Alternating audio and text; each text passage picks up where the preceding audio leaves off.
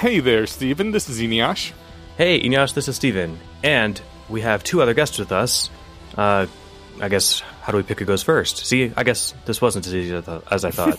Griffin, take the wheel. hi, I'm uh, Griffin. I'm a fan of the work, but I've actually read the whole Worth a Candle, so I'm I got to team up with Eneasz on this on not spoiling things.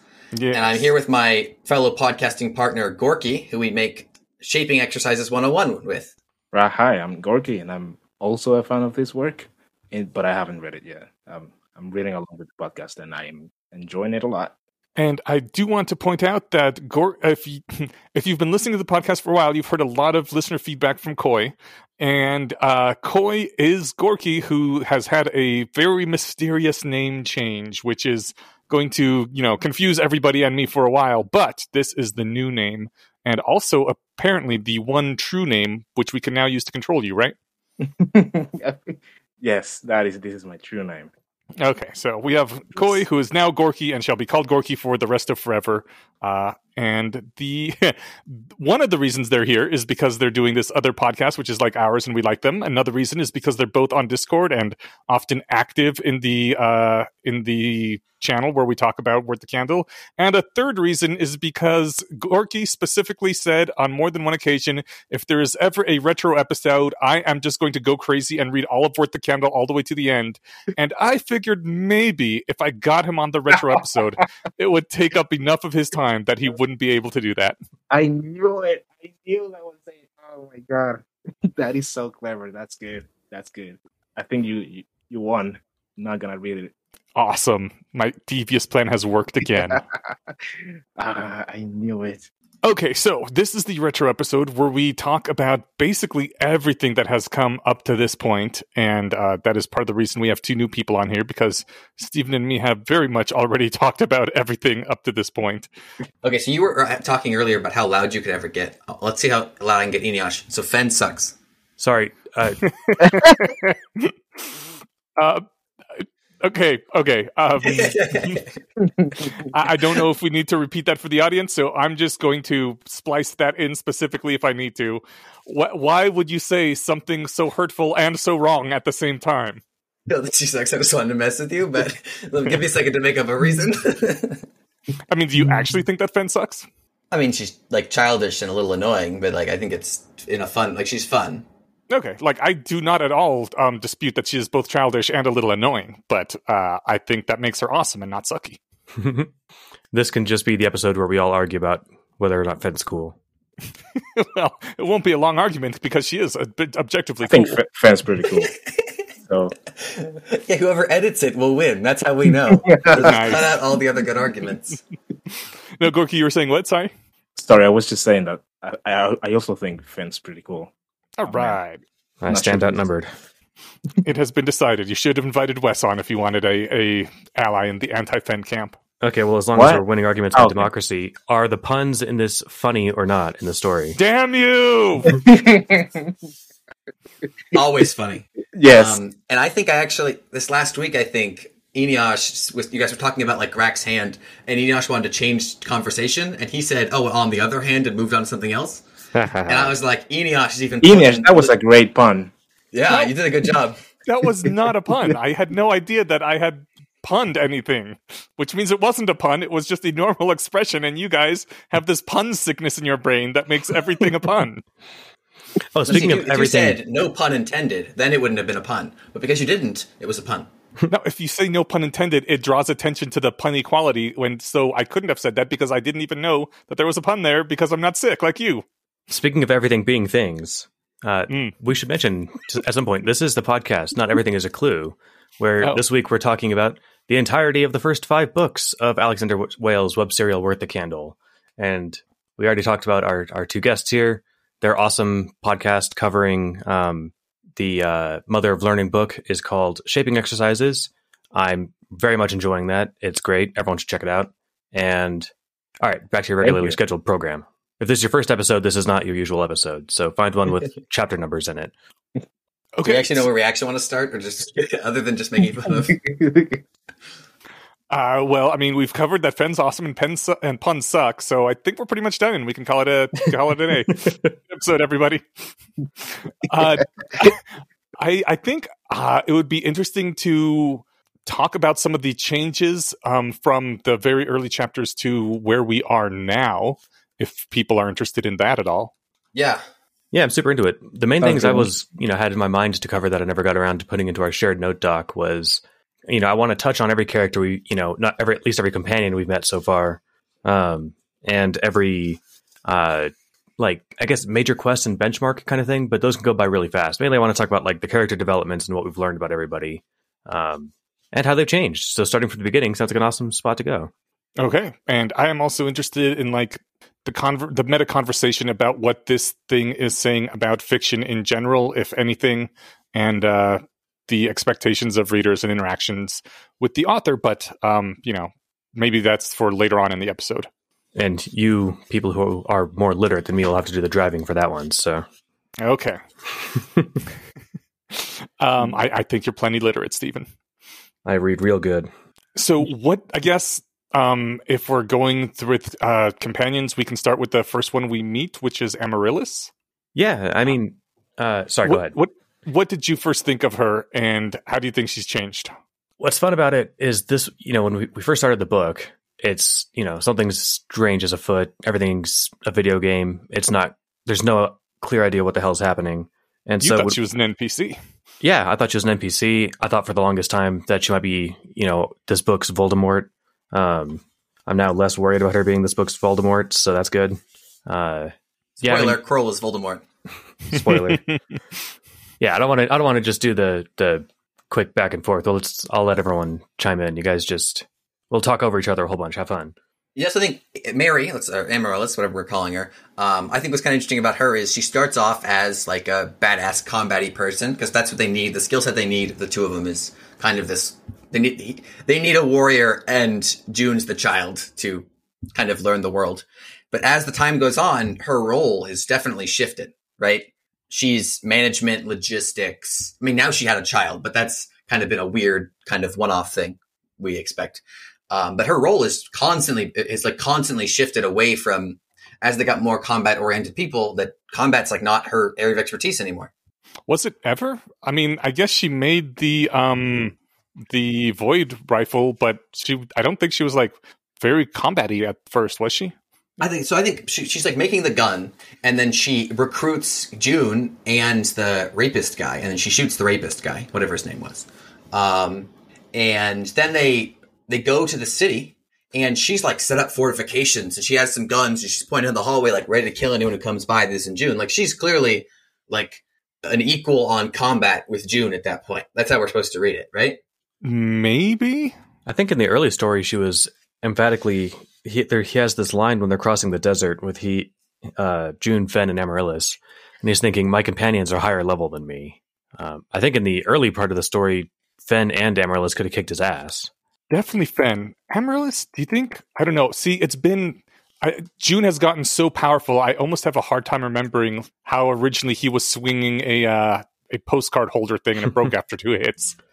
Do you, you remember how Amaryllis took down an eight foot giant with uh, basically no hands? What? Oh, okay. Yeah, I do remember that. All right. Yeah, that's true. She is Yeah. kind of a badass, isn't she? I think that woman could have destroyed our young protagonist before he had dumped a bunch of points and practice into physical combat. Yeah, so they take turns watching, like doing like lookout that first like night, and Joon is just like goofing off, and she clearly took her like, oh, I'm a combat person, it's my shift. Like we assume she took her shift very seriously and was like, you know, being like a professional soldier, and he was just dicking around. And Gorky, I know you're you're just nervous about this, and I'm just naturally not a very nervous person, so I've jumped right in. If you're feeling pushed out, yell yell things, jump in. Oh, I. Uh, that's true. I haven't said anything. Uh, I also think uh, she has been a badass from the beginning. I mean, when we meet her, uh, she already had like plans in motion. She, uh, I think, she was going to. She was already going to Fel Seed on her own to grab the teleportation key, and uh, she didn't know Joon was coming. So she she already had that. Uh, she was already prepared to take that on alone and you know, She was going where on her own? Wasn't it Fel Seed, No, I think it was she was- Silmar City. Silmar City? Is that what it was? Yeah. yeah. it was just the the center of that exclusion zone, which yeah was the city with the big uh big uh, skyscraper skys- skyscraper in it. Not that big, I guess, like thirty floors. Mm, like, wasn't that the city with the necrotic uh, field? Yeah, yeah. Oh, I thought that was Fel Seed. No, I Oh. think Fel Seed is like a bigger thing that they keep talking about every now and then. Oh no, what? It is Yeah. called Silmar City. I, I guessed right. Yeah, Fel Seed is the uh the the terrible thing that he's all bummed and scared about that has something to do with like the thousand brides or something. And it was one of the things he felt bad about creating. All right. We had some fun technical difficulties and the uh the audio should be clear for everybody and the connection for everybody should be working.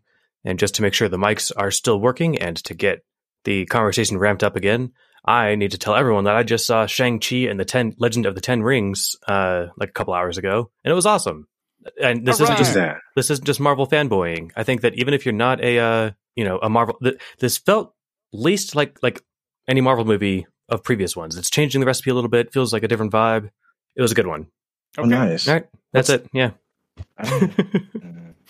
So yeah, I guess um, taking back everything I said, yeah, yeah, Amaryllis probably was just as badass as him at the beginning, and he's just skyrocketed in power lately. But she, like, badass in hand to hand combat. I mean, but like, she's always just been a co- stone cold motherfucker, and on top of everything, like, I think I would rather have her on my side than anyone that knows any amount of combat because you know, beating people up is not generally um, what matters nowadays. You you don't have to be scared of anyone anything that you can outsmart, and Amaryllis seems like she can outsmart most anyone. and she's unflinchingly pragmatic. Yes. I think That's hand to hand combat uh, matters a bit more in Aerb. What are you saying? Well, yeah, definitely. But still, I think I mean, aside from the fact that I just like Fenmore and would rather have her around more, the uh if, if it was like down to survival thing, I think Amaryllis would be my first choice. Uh, Does that tie us in perfectly to going on to the next companion and talking about Fenn? It sounded like Coy was about to or Gorky was about to disagree with me. uh, no. Uh, I mean, yes, but not in any in any important way. Like, I would much prefer Amaryllis over Fenn, anyways. But that's because, like, I just like Amaryllis more than Fenn. Like, Fenn is fine, uh, but Amaryllis is better. What what I'm really curious what makes people say that. I think I think I can guess, but please tell me. Uh, well, I mean, I don't know. What can you guess? I I, I don't know what to tell you. Like, I don't So- know why you think. Yeah. Sorry. What? Oh, I was going to say, I mean, if I had to list off a couple things, I, I like Amaryllis is serious. You can have a straight conversation with her and, like, I don't know, is capable of focusing on the task at hand with, like, the reliability that the situation might require. And yes, while Fenn hasn't, like, dropped the ball and ruined the party, she's never convinced me that she won't. Whereas, like, I'm ready to put my life in Amaryllis's hands, right? Definitely. Yeah. I'm wondering Yeah. if some of these discussions we should have categories like romantic partner versus teammate. Like if there's if there's like a disagreement on what you'd want for each of them. Hmm. Hmm. It seems like Fenn would be a much better romantic partner just because Amaryllis doesn't have any uh, romance, right? Yeah. Yeah, you, uh, I guess you can't discount that. I mean, Amaryllis is indescribably hot, so, um, Ah, yeah. I, I know. I knew I was missing something. That that probably has to do with it.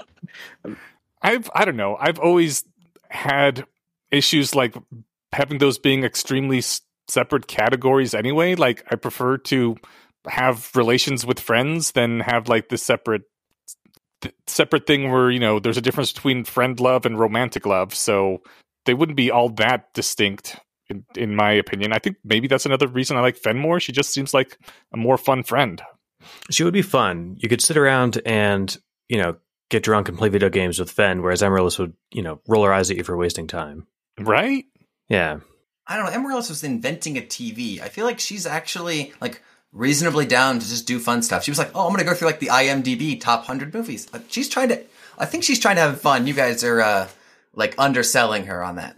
No, I think she's doing that for for research purposes and like the engineering aspect of it. I think that if I was sitting in there while she's building her TV and watching movies, and all I was doing was whatever browsing Reddit on my phone, I don't know. I feel like I would feel judged. She's like, "Look, I'm I'm I'm pushing Aerb into the 21st century, and what are you doing? Oh, you're you're you know looking at cat pictures. Great. I think feeling judged is a good thing sometimes. I go places specifically to feel judged, so I get stuff done. But um, you know, I also have a well-known weakness for chaos, and uh, that's what Fenn brings to the table. So it's hard not to ante up to that particular hand. This this this metaphor is going really bad places. And you also have to be the kind of person who thinks that building a TV is fun or interesting, which uh, is not a given. I mean, probably more so uh, within our group than otherwise, but uh, I can see how that's maybe not any uh, everybody's like idea of fun. I think we were having a discussion about that recently in the discords. Somebody said Amaryllis was just uh, a little bit too boring for most people, probably. Uh, it's interesting because like she's building a TV, which yeah, if my roommate was building a TV, you know, I don't know quite how they work, but because it's mundane science, you know, the the magic of Earth, it's like, oh, that's not that interesting to me. If I was able to like cast a spell to make a floating orb of light, I would I would be wildly fascinated with that, even though light bulbs already exist here, right? So, like her building a TV on Aerb is way more interesting, I think, in the context of that, you know, being on Aerb than building one here like I don't know, maybe this is a problem with me just having some kind of personality conflict with the Amaryllis type by itself because like I even think Grak is a far more interesting character. He's like he's dark and brooding and he doesn't talk much. He he's basically totally goth, right? He could be Angel from the Angel TV series and I find him interesting as hell and I want to know more about him and you know the fact that he kind of avoids Joon and doesn't talk at, to him at all just makes him even more mysterious. And I, I, I, I would prefer Grak to to Amaryllis even. Wow. I don't know. As a, as, a, as like a, wow. a, shallow reader, because Grak doesn't talk all that much, I feel like I slowly let him fade into the background in my head. Like he, because he's not like actively like making emotional decisions and talking about it. In my mind, he just becomes wallpaper, like slowly. Hmm. Gorky, you had some big wows about that. No, that is just incredible to me. I, I mean, Grak is just such a non-entity, really. I mean, maybe it's because of uh, we're, we're getting Joon's point of view, and since Grak doesn't have any tits, he's probably not he's not getting any, much uh, airtime. But uh, I mean, I admit he doesn't get much airtime, but like he's mysterious and you see little glimpses of him being interesting when uh, he drops hints or when he uh, plays along with Fenn's stuff. I'm, I'm, I'm like there's there's more there and and like with Amaryllis it just feels like I already know everything there and it's not all that interesting whereas with Grak it's like I I bet I bet he's got you know the world's most tragic backstory or or something. He would totally put on eyeliner. that is so interesting because it was my impression that you were super into the uh, strong, ruthless uh, type girl, woman. I, I mean, sorry. Uh, I, am I'm, I'm definitely into the strong type. Uh, maybe ruthless too, but like, generally that comes with some sort of anger at the world and some self-destructive tendencies and things whereas amaryllis doesn't have any of those as far as i can tell. She's just sort of cold and ruthless and you know i, I like i like the really fiery and ruthless. So if it's healthy like extreme pragmatism you're you're in favor of it. But if it's like no i'm driven by my by my tragic backstory then it's i mean that's what does it for you. Yes i don't like healthy people what does that say about Steven, your good friend? I hmm. I have never tried to date Steven, so probably not a problem. Or maybe Steven's very sad that I haven't tried to date him, and now he knows what he has to do. That's my damage. Like We're in this weird paradox now. nice. we didn't we didn't put together a script for this one, everybody. We're just we're we're free floating it, and part of that's on me. It's been a, a busy couple days, mm. but they were fun. My brother actually stayed over the last couple days. Um, oh. It was a lot. It was nice to. We haven't hung out this much since at least pre-pandemic. So, um, does he have any opinions on the matter? On who's? Oh, I should have asked him. He is on the parts. I, I whenever I lent him the Kindle some weeks ago, he is when we were like so I drove him to the uh but there's a you know this is strictly Denver knowledge. You know, know there's there's a bus you can take from Union Station to Fort Collins for ten dollars. I did not know that. That kind of blows my mind because that is ridiculously that's less than gas. Mm-hmm. All right, anyway, so I took him to Union Station and he was at the part where the down and out was crashing. So Oh, he's really close. he's ripped through this book. Um, I need to ask him who's the cooler companion, but I didn't yet. So next Ah, time. yeah. All right. I'm trying to think of just some of the big beats from the story. Like everything's a weird video game. I don't know at what point for me it became apparent that things were more real, like r- real enough to matter, right? Yeah. Um, I, I so I'm, I'm running through the story and just like cliff notes in my head.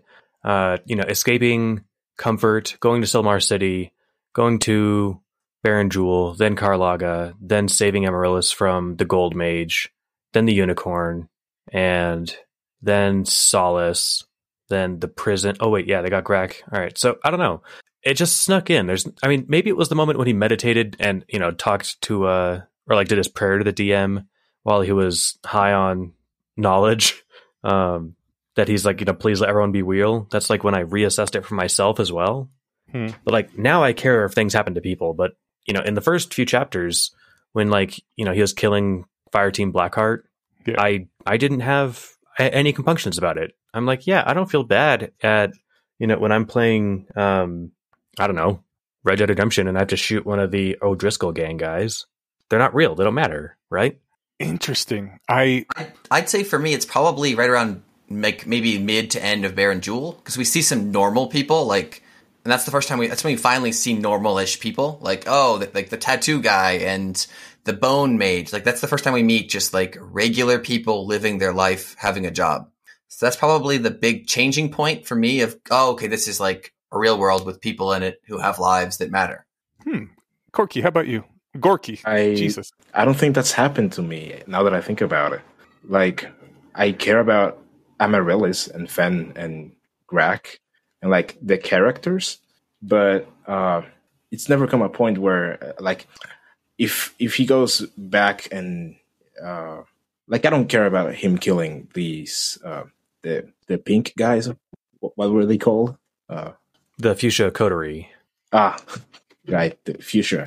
Uh, like I don't think uh, it, that's happened to me yet. Like I haven't had that moment of sunder for those characters. Like obviously, But I care about the the story characters, like the side, the companions. Yeah. And you cared about Just them. like a video game, like you don't. I don't really get. Like I, I still think of them of the rest of the people as, uh, as I would other video game characters, and uh, probably like other extras in a movie. Uh, yeah, I think That's I'm, my I'm vibe on it too. I'm I'm similar to Gorky, where like I never had a point where I started caring about things because I just did from the very beginning. Like I, I, I, I don't know. Maybe it's because like I read a lot of fiction, but it's just simply like you go in and you start caring about the people right away as long as they're well written because otherwise you know why are you reading this thing it's it's there for the experience and you take it as if they're real like if you sit down and uh and watch what was that thing you said the latest marvel movie Uh, Shang-Chi and the Legend of the Ten Rings. Shang-Chi and the Legend of the Ten Rings. Like you, you sit down and you watch Shang-Chi and his, I don't know, love interest or best friend or whatever, and you just kind of care for them automatically, even though you know, you know, they're characters that some actors are portraying on a set with a bunch of green stuff behind them. It's it, that that doesn't really matter. And so for me, it was like the same thing where I cared about everybody more or less as as I would expect. Like the Fuchsia Coterie were thugs, whatever, they die, and I even if it was like written in Joon's hometown, you know, and some thugs came to attack his school and he somehow, I don't know, got his hands on a gun that his teacher kept in the desk and shot them. Like I would care about them as much as I cared about the Fuchsia Coterie and and probably care about Amaryllis the same way. Like it it didn't the fact that it was a game didn't seem to make a difference to me because the characters were written as well as any other book that I've read. It's it's really only when a book is written shittily that I'm like, I don't care about anyone in here because none of them feel like real people. That was me with uh, the Dark Tower. Sorry for all the fans. I know it's a good book. I just I couldn't get into it. Um, so I, I read almost all of the first book, and I'm just like this. this is not my cup of tea. I don't care about anybody yet, and I've read hundreds of pages. Um, I, I guess what I was saying was like my my attitude towards the the non party members. So like it's also noteworthy that the Fuchsia Coterie members that he killed, you know, Fuchsia Coterie member defeated, Fuchsia Coterie maybe lieutenant defeated or something, but they didn't have names. Like I assumed at the time that oh they're just invented on the spot. They came in from off camera, and that's when they came into existence. And look, that even shows it's their name. Their name is Fuchsia Coterie member, right? Mhm. Like they, they, it's not like they were going to go home at the end of the day and talk with their friends because they just exist right here. Whereas, like, you know, when he killed all those people, all the all the Tung soldiers on his way into uh, Kumduna, they all had names, and Yeah. you know, like I don't, I don't care about any particular one of them because I, you know, we never got to know them. But like, I actually feel bad about those murders, right? Th- those felt like he killed people. The other one is just like, oh yeah, you you shot some targets, right? To me, it kind of felt the same, except that Yeah. the DM was trying to fuck with him. I don't know. What do you guys think, Gorky and Griffin? It felt pretty much the same to me. Uh, I didn't have Steven's read at the beginning that, oh, maybe this is like 100% a video game where these people aren't people. I always read it as he just has some video gamey style powers, but everyone else is still a person. And it wasn't until I listened to the first episode of the first episode of the podcast that I was like, oh, Steven's read of this is a video game completely, these are nameless mooks, felt reasonable. Like I didn't think of it originally, but it made a lot of sense when I heard Steven pitch it in the first few episodes. Yeah, That's Yeah. fun. I look forward to rereading this eventually. it definitely makes a lot of sense because, like, if that happened to me in real life, I might start thinking that same way too. You know, maybe Steven's just better at thinking about like, hmm, what if this was real life? How would how would I react? Well, no, I mean in in in real life, I think I'd like to err on the side of let's pretend, let's at least treat everyone like they're real and sapient and matter, right? Um, you know, if I'm pl- if I know I'm playing Skyrim, I don't necessarily feel bad about rampaging my way through a town if I want to do an evil playthrough, Hmm. but I would feel bad about doing that in my hometown here on Earth. So, uh, and I should feel that way. Um, Yeah, I until know. I was completely convinced, like a rendering error or like low low poly count or something. Until I was completely convinced it was like actually a video game, I would just keep assuming they were all people. do I you think, that's the way we should behave in real life, just in case. do you think that um, Joon has has changed the way he interacts with the world based on based on what he's learning about it? Yes, I. It seems so anyway. Like I don't know if he's done it any like explicit behavior changes because he didn't do his his looking at his character sheet with the high knowledge and praying to the DM until after they rescued Amaryllis from the Gold Mage. But before that, when Grak throws his axe into that woman's face in the hallway, who just happened to be the enemy warder, um, he felt terrible about it, right? Yeah, but he, he didn't he, at that point he hadn't articulated the thought out loud to us anyway about i sure hope these are real people right hmm hmm So you think he's more okay with throwing axes into people's faces now? No i think that he's uh he's probably less okay with it but he was already not okay with it before he explicitly laid out the idea that i want these people to be real I don't know. Like, what did you think about his whole Batman turn when he tried to save lives, but then you know, just seconds later, well, not seconds, but you know, a chapter or two later, he's sending people to the hell in in the dozens because they're in his way. i mean you He's know gotta get that sweet, sweet level.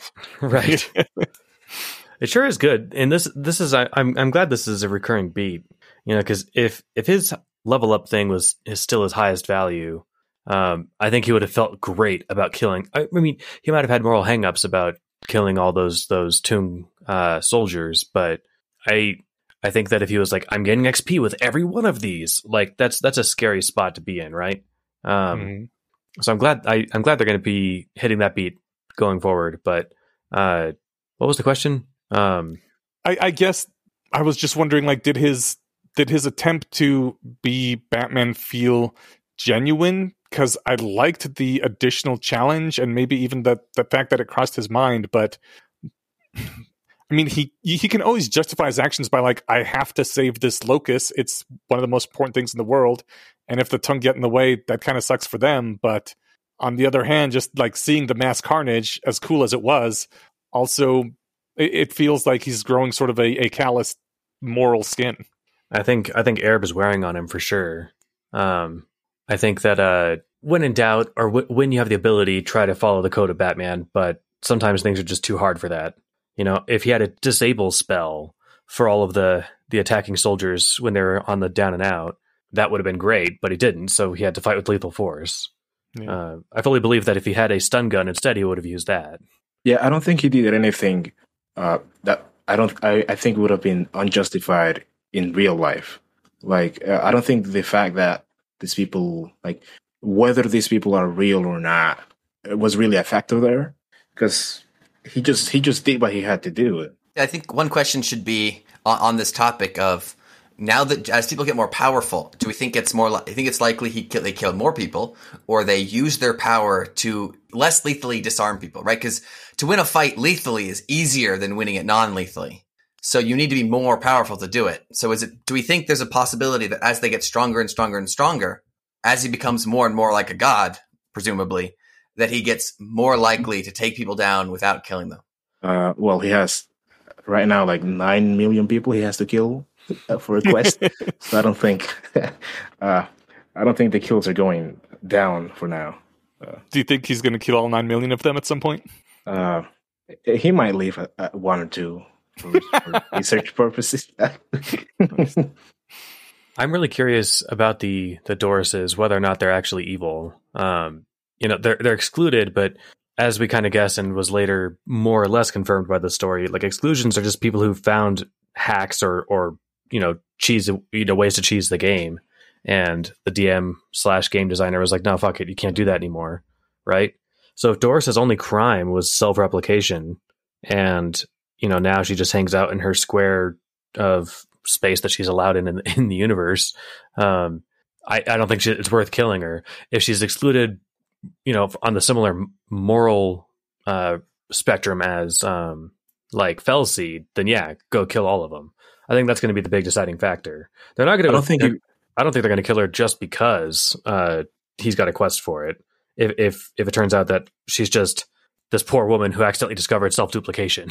Uh, I don't think if that was all there was to it, uh, Amaryllis's uh, opinion of her would be so uh, what it is. I mean, she seems to think uh, even uh, talking to her is some kind of like unspeakable, uh, like like treason almost. So I think she must be pretty bad. Uh, That's a fair point. maybe it's, maybe it's not because of uh, the duplication. Maybe it's just uh, because she's also she also happens to be a bad person, uh, and and it's nine million of her. Uh, so like maybe the, like the exclusion doesn't have to necessarily uh, be the cause of her uh, what do you call it uh, reputation, but I definitely think there's something going on with her. Uh, Yeah, I think I think it could be a bit of column A, a bit of column B. Like, I think that there's probably a very understandable um, suspicion slash default assess assu- um, assumption of huge evil when it comes to excluded persons, because a lot of them are Fel Seeds, and uh, you know, so maybe maybe it's like okay, this person's excluded; they must be they must be a monster, and like that's just a known fact about nature. Or yeah, she's done terrible, terrible things. So Wait, I want to defend excluded people really quick. So, Hmm. so clearly someone's stuck in a time loop for one month, and he's a great character, and we should all read his story. There's also that guy that just got too OP at farming. I mean, we'll see. I- now that we have Valencia, who uh, Amaryllis was also uh, very against at the beginning, and now that she's become more, uh, she really likes her a lot. Uh, we'll see. We haven't talked about Doris afterwards, so we'll see if maybe her change of heart towards Valencia uh, also uh, included like uh, a change of heart towards other kinds of uh, you know like excluded people even though valencia wasn't excluded but you know what i mean Yeah, that's I'm a really good point. yeah. I'm really curious how they're going to nerf her Dementor powers that she can send out 100 tendrils anywhere on Hell or on the surface of Aerb and like just eat somebody's soul. I'm pretty sure with her level 20 Dementor perk, she can eat people's souls now too. And so that would have made their climb up the uh up of up Amon's tower trivial, right? Yeah, but I, I, I think she does not like eating people's souls. Sh- Like she doesn't want to be a Dementor. Right. you know we haven't we haven't seen her. Maybe she should really really enjoy the taste or something. But Hmm. um, Especially when she's telling she's read Harry Potter, she really won't want to be a Dementor. yeah, we, she needs to read. Uh, I don't- yeah, we, I think we tried to brainstorm that. There probably isn't one where the Dementors are the good guys, but there's probably one with some utilitarian thinking where she can get behind it.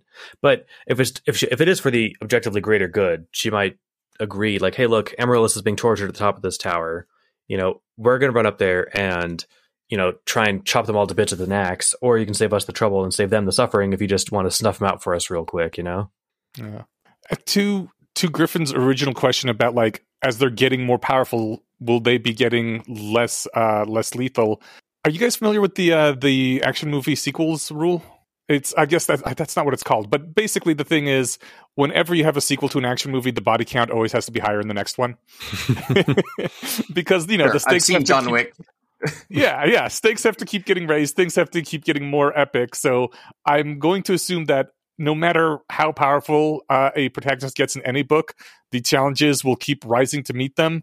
And maybe, like, if it becomes important to keep people alive for some reason, then I think it would become a major thing. But otherwise, like, death is just, it's dramatic, it's important. People feel death differently than than I mean that's why when you see a, a PG thirteen action movie and there's no blood and everybody just gets knocked out and stuff, you're like, oh come on, this is lame. This is an action movie for children. A little baby made this movie, so and so I wouldn't normally expect there to be less uh, body count unless unless that becomes an important thing in the narrative itself. Well, think about like the the future coterie folks in the first few chapters, and then those muggers after they went and had their date night. I Uh, still can't if- believe they didn't kill those muggers. If they were at if, but if they're at the same skill and power level that they're at the beginning of the story, they basically would have had to kill those muggers because pulling your punches isn't something that you can really do when you're Yeah. fighting for your life. But they were just like wiping the floor with these nerds. Right. So that seems to go in the direction that Griffin's question uh, suggested that like once once they get strong enough, they'll kill more out of necessity than uh, um, just pure self defense against any threat, right? You know, there's no bones in the dick. I wonder if they could have healed his dick back if she did cut it off. There's uh, there's skin and blood. Yeah, still think she should have gone forward with that. All right, we should settle that too. what do you guys think? Um, um, I was gonna say these past few chapters has, have also shown us that we can have some pretty intense and like uh, tense and intense moments without uh, a body count.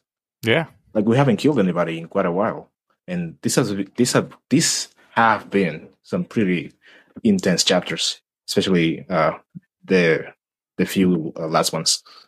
That's true. Valencia was badass as hell and managed to not kill a single person because she's just awesome like that. and they, uh, you know, added to the number of people by giving birth to a new Solace, and that was also stressful and awesome. Mm-hmm. Right, so I'm thinking about the the argument that as you get more powerful, you don't need to kill someone. The warder, if she was only really good at shooting, she would aim two bullets center of mass and kill the warder who's coming towards her. But because she's stupid good at shooting, she shoots the mirror out of their hand. Yeah. Or the the monocle. That's what I meant. Yeah. Okay. So it could. I, sp- I think. Yeah. I think Valencia is the most likely to be the non-lethal person in the party because she seems to be the most innocent and concerned about killing people. Like has the she most even? most lethal though is definitely Bethel. Yes. has Has Valencia actually killed anybody at all in the book so far? Not that I'm Uh, aware of, but I mean, she's yeah, had all demons, of like 15 devils. minutes to herself, right? She was changed to the radiator in that basement, and then uh, handcuffed Damarillis while they were kidnapped. Eh, and so I mean, then she hung out with the locust for a little bit. Yeah, she hasn't had she hasn't had a chance to kill anybody yet. The first time she did was in that hotel room, and she chose not to. So good on her. Yeah. I think she's killed like hundreds of people, and you guys are clearly being prejudiced against demons. Yes. Did you listen to the latest episode?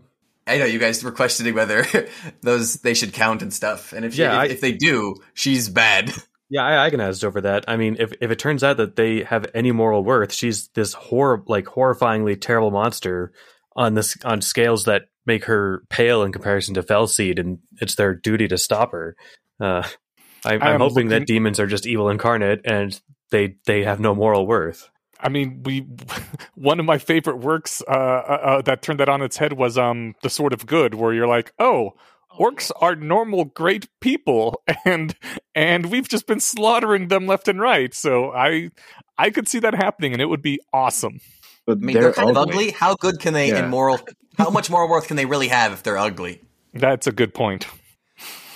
Touche. It's a good thing. It's a good thing we're all highly attractive here on this podcast, so we have a lot of moral worth. I mean, you're not wrong. Mm. So yeah, what do you guys think of the two new companions that we got, Valencia and Bethel? OP as fuck. Both of them, yes.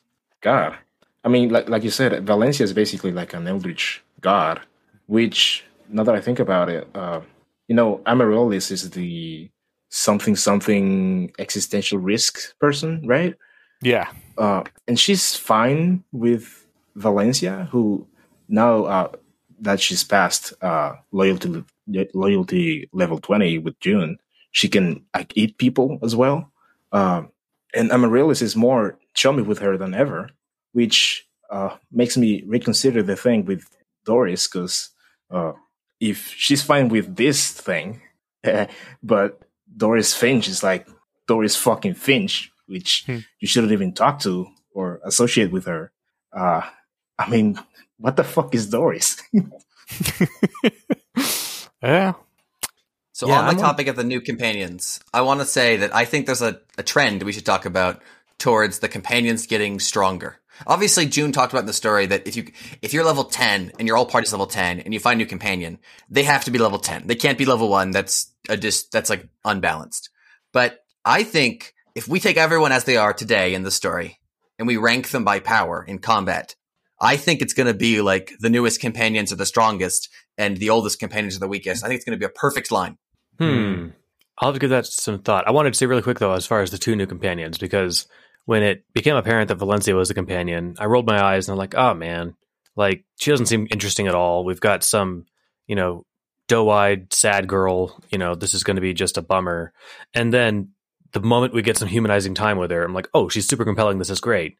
I'm so I'm confident in Alexander's ability to do that with Bethel, but right now I just I, I was bummed when the house became a companion. Why is that? because the house is a complete the house is a jerk and is uh like I didn't get anything fun. You know, like it was it was fun in the same way that like you know when Voldemort nailed Yermy Wibble's family skins to the wall was fun, right? Yeah. Like that that was the, that was the kind of uh, vibe I was getting from her. And so it's like, oh, that's compelling, but not like the kind of person I want to hang out with. And what are you going to bring to the party? Or like another alien intelligence? Oh, we didn't we didn't mention the doe, right? Um, you know, so at least at least uh, Bethel can talk and all that. But I, you know, I'd rather hang out with the six eyed doe than Bethel, just because I don't think the doe will murder me and and really have a fun time doing it. You know? Yeah. Huh. Mm, mm. I think I Bethel's mean- my favorite character. I, I, I see what you're saying. I was about to say, you know, it can always be fun in video games when you have an evil party member because they get up to some shit. But also, now that I think back on it, most of the time that evil party member ended up getting in fights with the rest of my party and I ended up killing them because it was just too much hassle to be worth it. Um, still, they, they like have some great lines and they can be really interesting for as long as you can keep them not murdering each other. Yeah, keeping people not murdering each other is always a priority. I just I'm I'm remembering uh, Baldur's Gate 2 where there's there's one uh, evil dwarf that can join your party and he's great and he has all these one-liners and he's like, "Oh my god, I can't believe someone just said that." And I I don't know how many times because one of his uh, stock phrases of when you enter a new area or something, he quickly tells you about his best friend that died laying face down in a gutter, bleeding from every orifice, don't you know? And it just I have that burned in my head still to this day. And uh, I, I I don't know. It it you know eventually he got in a beef with the good characters in my party and it's the kind of game where your guys can fight against each other and then you have to take a side. And uh, hopefully maybe you have a backup save that you can avoid that particular conversation but not always. It's you know it's fun, but also this gives you a chance for redemption. You could do like the Darth Vader thing where uh, you can pull them back from the edge of evil and make them good again. Or an even better example, in my opinion, would be the Xena thing, where she fights Hercules, she has a change of heart, and then she spends, you know, the next several seasons having her own show trying to redeem the evil things she's done in the past. I can dig it. There's always the chance they're just gonna kill you. right? Well, yeah, yeah. There's that too. Uh, on the plus side, you can't die if you're reading something. Right. uh, but you you can die in the video game if you're playing the video game, right? Yeah. Like- So, so Joon's safe. Everybody else might be fucked. I'm trying to. I, I was in the back of my mind. I had on the back burner ranking the companions from strongest to weakest, and we can't really rank the doe because we don't know what it can do. Like, I guess it, it can make druids, and druids are overpowered as shit because they run on bullshit. Because their whole thing is they run on bullshit, right? Mm-hmm. Hmm. Solace was pretty strong, and isn't her magic the Doe's magic? Uh, Yeah, so the I thing think. with the Doe is that it's not malicious, apparently. Um, but in terms of power, uh, if she's if she's only getting like a, a fraction uh, of the Doe's power, then it must be pretty powerful. Yeah. Yeah, it's not. I mean, I, I'm reluctant to try and make sense of any way that the doe uh, making people druids works because I'm assuming it makes no sense. So I, I'm not. I'm not trying to figure out like what the rule is. Like, you know, does it bequeath some of its power onto every druid it makes? I, I suspect not because that that's too simple, right? It's some bullshit understanding. Just because it If has it to made sense, it wouldn't work. Exactly. But yeah, I don't know.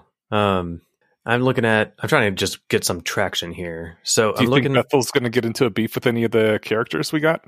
Yeah, God, you know, probably, and then it's going to be this whole. So, all right, my first thought was probably then it's going to be this whole stupid drama. But Alexander's proven himself to be a better writer than that because, frankly, any beef that Bethel has with anybody, I'm going to immediately take their side because they're not a mass murdering psychopath who's just loved skinning people alive for the last 500 years, right? Right. She's my favorite character. can Why never is tell when Bethel you're your kidding. favorite character? No, she's so good. I've probably Let- talked about her the most to my girlfriend. Like, oh, and there's this house who just wants to be a house. It- but but your fr- did you tell your girlfriend about the murdering? Yeah, people didn't want her to be a house. They're like, can you be my fortress? No, she wants to be a house. Oh, can you be my vacation home? No, she wants to be a house. People were not letting her be what she wanted to be, which is a house. Yeah, And- sure. But you know, like if uh if I want to be if I just want to be a you know a, a Broadway dancer, but I need to work at a restaurant to pay rent, I, I'm not justified in just murdering my boss because I really want to be a Broadway dancer, you know? If your boss kept raping you by shoving things into you you didn't want, yeah, I think you. That's different. Obviously, we're, we're moving the goalposts uh, a thousand miles away with that. I just meant that she wants to be a house. They keep trying to make other uses of her, like use her as a fortress, so she tortures them to death. I feel like that's different than uh, the I think know- consent is the difference. That that I'm, that's what I'm pointing out with my comeback with the rape. Is I think consent is the difference. It's you consent to still work for your boss. She kept trying to revoke consent, and no one ever listened. That is an excellent point. Uh, yeah, I mean, I would I would take the job, you know, working at the restaurant or something voluntarily. Um, yeah, you know, Just- it's interesting. Her whole backstory. I'm looking forward to it. Um, we'll maybe get a POV chapter from her point of view too. I'd like one from Fenn or Grak at, at some point as well, because I've really enjoyed Just the not Amaryllis ones and the Valencia one. I just don't understand how you can have a problem with Bethel when she's so cute with Ropey. Yeah, They're so I, cute together. I think Like, Ropey's I in over ship his head. too, more than I ship any other two characters in in the story. I think Ropey's ta- being taken advantage of by an older psychopath. Uh, you know, like um, I don't know if if Quirrell wanted to to groom some you know young innocent child to be his uh, protege slash sex toy. You know, Quirrell might have an easy time with it with some naive thing, and Ropey is just naivety and and uh, just wholesomeness. I think he's I think he's being taken advantage of. I thought Ro- Ropey was way older than Bethel. I mean, He's isn't he it the- eternal the golden braid. eternal? Yeah, yeah. Yeah. I think Ropey is assumed to be also one of Uther's uh, entads, so probably loosely the same age, five hundred years plus or minus a bit. Huh. I guess if he's um bound to Amaryllis, he could have been one of Uther's early ones. And it was they found him at the house where she, her ancestors had been storing stuff. So like, No, they found Ropey in um, Amon's treasure room. Shit, now I don't remember. Nah, I, it was. No, no, it was at the castle, the desert castle. It was. The yeah, it was one of the whatever. objects they found. I think in the desert castle, they found a bunch of items. One of which was Ropey. I think. Yeah, with the with the fairy jar. Okay, if if that's true, I think they found the immobility plate, the any sword, and the fairy jar there, and those are the three that they found. I'm gonna do a search across the text for Ropey, and if I'm right, then I could be happy that I I have like an eidetic memory for the entire story so far. so it showed up in chapter 35. Chapter 34 is V Condom. That's the base they retreat to after Yes. getting her out of Amon's tower. Yep, yep. You did indeed nail it. I, I think, yeah, because they actually mentioned seeing a coiled rope in Amon's uh, room too, right? along with like a chair. And they they mentioned the chair, I think, in that chapter where they're testing stuff. Uh, I And think why is he the one- Amaryllis? Maybe he's not actually. I just assumed he was because everything else is bound to Amaryllis, but uh, I could be wrong. No, they, they they reference later that she can compel him to lie. Um, We had to wake Amaryllis back up for a look at the loot because the heirlooms were key to her, which meant she was the one that could activate them or alternately use. You know what? Did Amon clear out Vicandum? uh, you mean Caer Laga? Or Caer Laga, yeah, because maybe um, he went in there several times and cleared it out because it does say the heirlooms are key to Amaryllis, despite the fact that they got it from uh, Amon's castle. That's a good point. Maybe they took her while they were torturing her back to let them in Yeah. and cleaned it out. That sounds distinctly plausible. Hey, all right, Okay. we, we solved the mystery. I like that. Yay. Okay, well, where were we? We weren't anywhere. This is uh, this is a free This is the free for all here. Yeah, where we just go all over the place. So Gorky, not Gorky, uh, Griffin really likes the murder house. Um, Gorky, who is your favorite companion? Uh, mm, well, that's gonna Murder have house. To. My favorite companion is definitely Amaryllis. Like, there's no question about that. I mean, we know who your favorite companion is. Uh, Do we? uh, you're gonna High five, Gorky. pretend it's not Fenn. Yeah, okay, it's Ben. But Valencia's High a five. close second now. Honestly, Ah, if, if I was picking companions, like I said, I do it. it's not the lolly. The what, sorry? The lolly. Uh, no, no, no, no. The, the lolly is Solace because Solace just got resurrected. No, uh, Vil- Valencia close second because she's just so fucking adorable. It's funny that my intuitions are the other way around. I like Amaryllis for her immense pragmatism and clear thinking, and I like Grak for the same reason. So I I think it, we're building parties like our. Like, I, I think Inyas, you and I are rank ordering them on different criteria. I'm Yes. thinking, okay, I've got a quest to, to whatever destroy the One Ring. Who am I bringing with me? I am sure as fuck leaving Fenn in the, in the Shire, right? Right. So, and I would absolutely bring Amar. Well, I don't know. Amaryllis would probably be corrupted in a hot second, but you know, so the ring aside. But if I'm building a, if I'm putting together a team, I I don't think I want Fenn on it. If I'm putting together a uh, a group of people to get you know to have a, a week in a Airbnb in the mountains with, Fenn makes the short list, right? She's fun. I just I don't I don't know maybe maybe if this was like some SEAL Team 6 bullshit where I had to go take someone down then yeah but it's like I'm having mean, a fair- really hard Go ahead. Fenn is quite capable too. I mean, Yeah. Yeah, she totally is. And I just what really matters a lot to me is enjoying reading what I'm reading and I, I find, you know, Fenn and Valencia being, being much higher in in that uh that rank ordering than Amaryllis, even though like okay, I guess I mean my my goal might be to save the world and save Arthur and all that, but I figure I'm gonna get there eventually anyway because I'm a character in a novel, so I want to do it the most fun way possible. Okay, I'm not bringing Amaryllis at all. Oh, how come? I'm leaving her at home to be on the call and run the thing from a distance where she has perspective and time and planning. She's the guy in the chair. Yeah, she's the guy in the chair. That's clearly where she is most appropriate. That checks out. She's the the team coordinator. If they had good cell reception on Air, I think that wouldn't be a bad plan. she has been on the driver's seat from the very beginning, pretty much. Uh, I do. Yeah, we need at least a copy of her nearby, or the ability to teleport her back and forth quickly, because she she has to do the negotiations for the group. Put her on speakerphone. you can't really. No, you got to be face to face for most things. right, you're talking to my boss now. Oh yes, Although this is that Amaryllis Pan- Penndraig. Who am I It's like a speaking? power play, though. Like, you're not worth me showing up in person. Ooh. and you know, now that we have Valencia doing her devil eating thing, where she can just do much better negotiating and reading people, we could use her for that instead. Use her for that. God, that sounded bad. Also, you can have Bethel make an illusion, so no one even knows that Amaryllis isn't there. Oh, That yeah. These been- party members have gotten stronger. Yeah, it's interesting. I, I'm curious where things are going to go with Bethel. I'm trying to think of what I expect next for the book.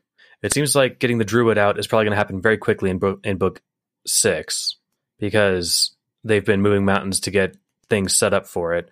I don't think Solace is going to magically have the solution now that she's back because she didn't have it before, but they might have like a new lead or something. Because if it's still like, all right, let let's keep working on this bottle thing, um, I, I narratively that doesn't seem like fun. So uh, That's a good question. Yes, um, Steven and Gorky, where where do you think the story's going to go in the next book? Seeing as we're only about halfway through it. Uh, I think the next thing is to uh, wrap up the doe business because I mean I, I just I just think narratively we've spent so much time already on that issue, uh, and even though we're back at the beginning pretty much, like I expect because we have to close that uh, and it, we're time time constrained. Uh, I expect we're gonna have to uh, wrap up that pretty soon. Uh, I don't know how because we haven't really made any progress other than we got Solace back. But uh, I don't know. I just would expect that's the next thing we wrap up, and then we're free. And I mean, maybe we can do something else. that's my Does that make sense? Yeah, that's that's that's what I'm thinking too. You know, it would be a fun, uh, you know, twisting of expectations there to have like the next thing that happens is essentially they fail, the the locust dies, and that companion is lost, and that quest is uh, um, completed, but with no experience because they failed. Uh, so far, he hasn't failed any quests. I don't think. No, he hasn't. Yeah, although I mean, he's got a bunch of them still pending. Yeah, they've got I mean- through the lashing glass. Uh, they say you can't go home again.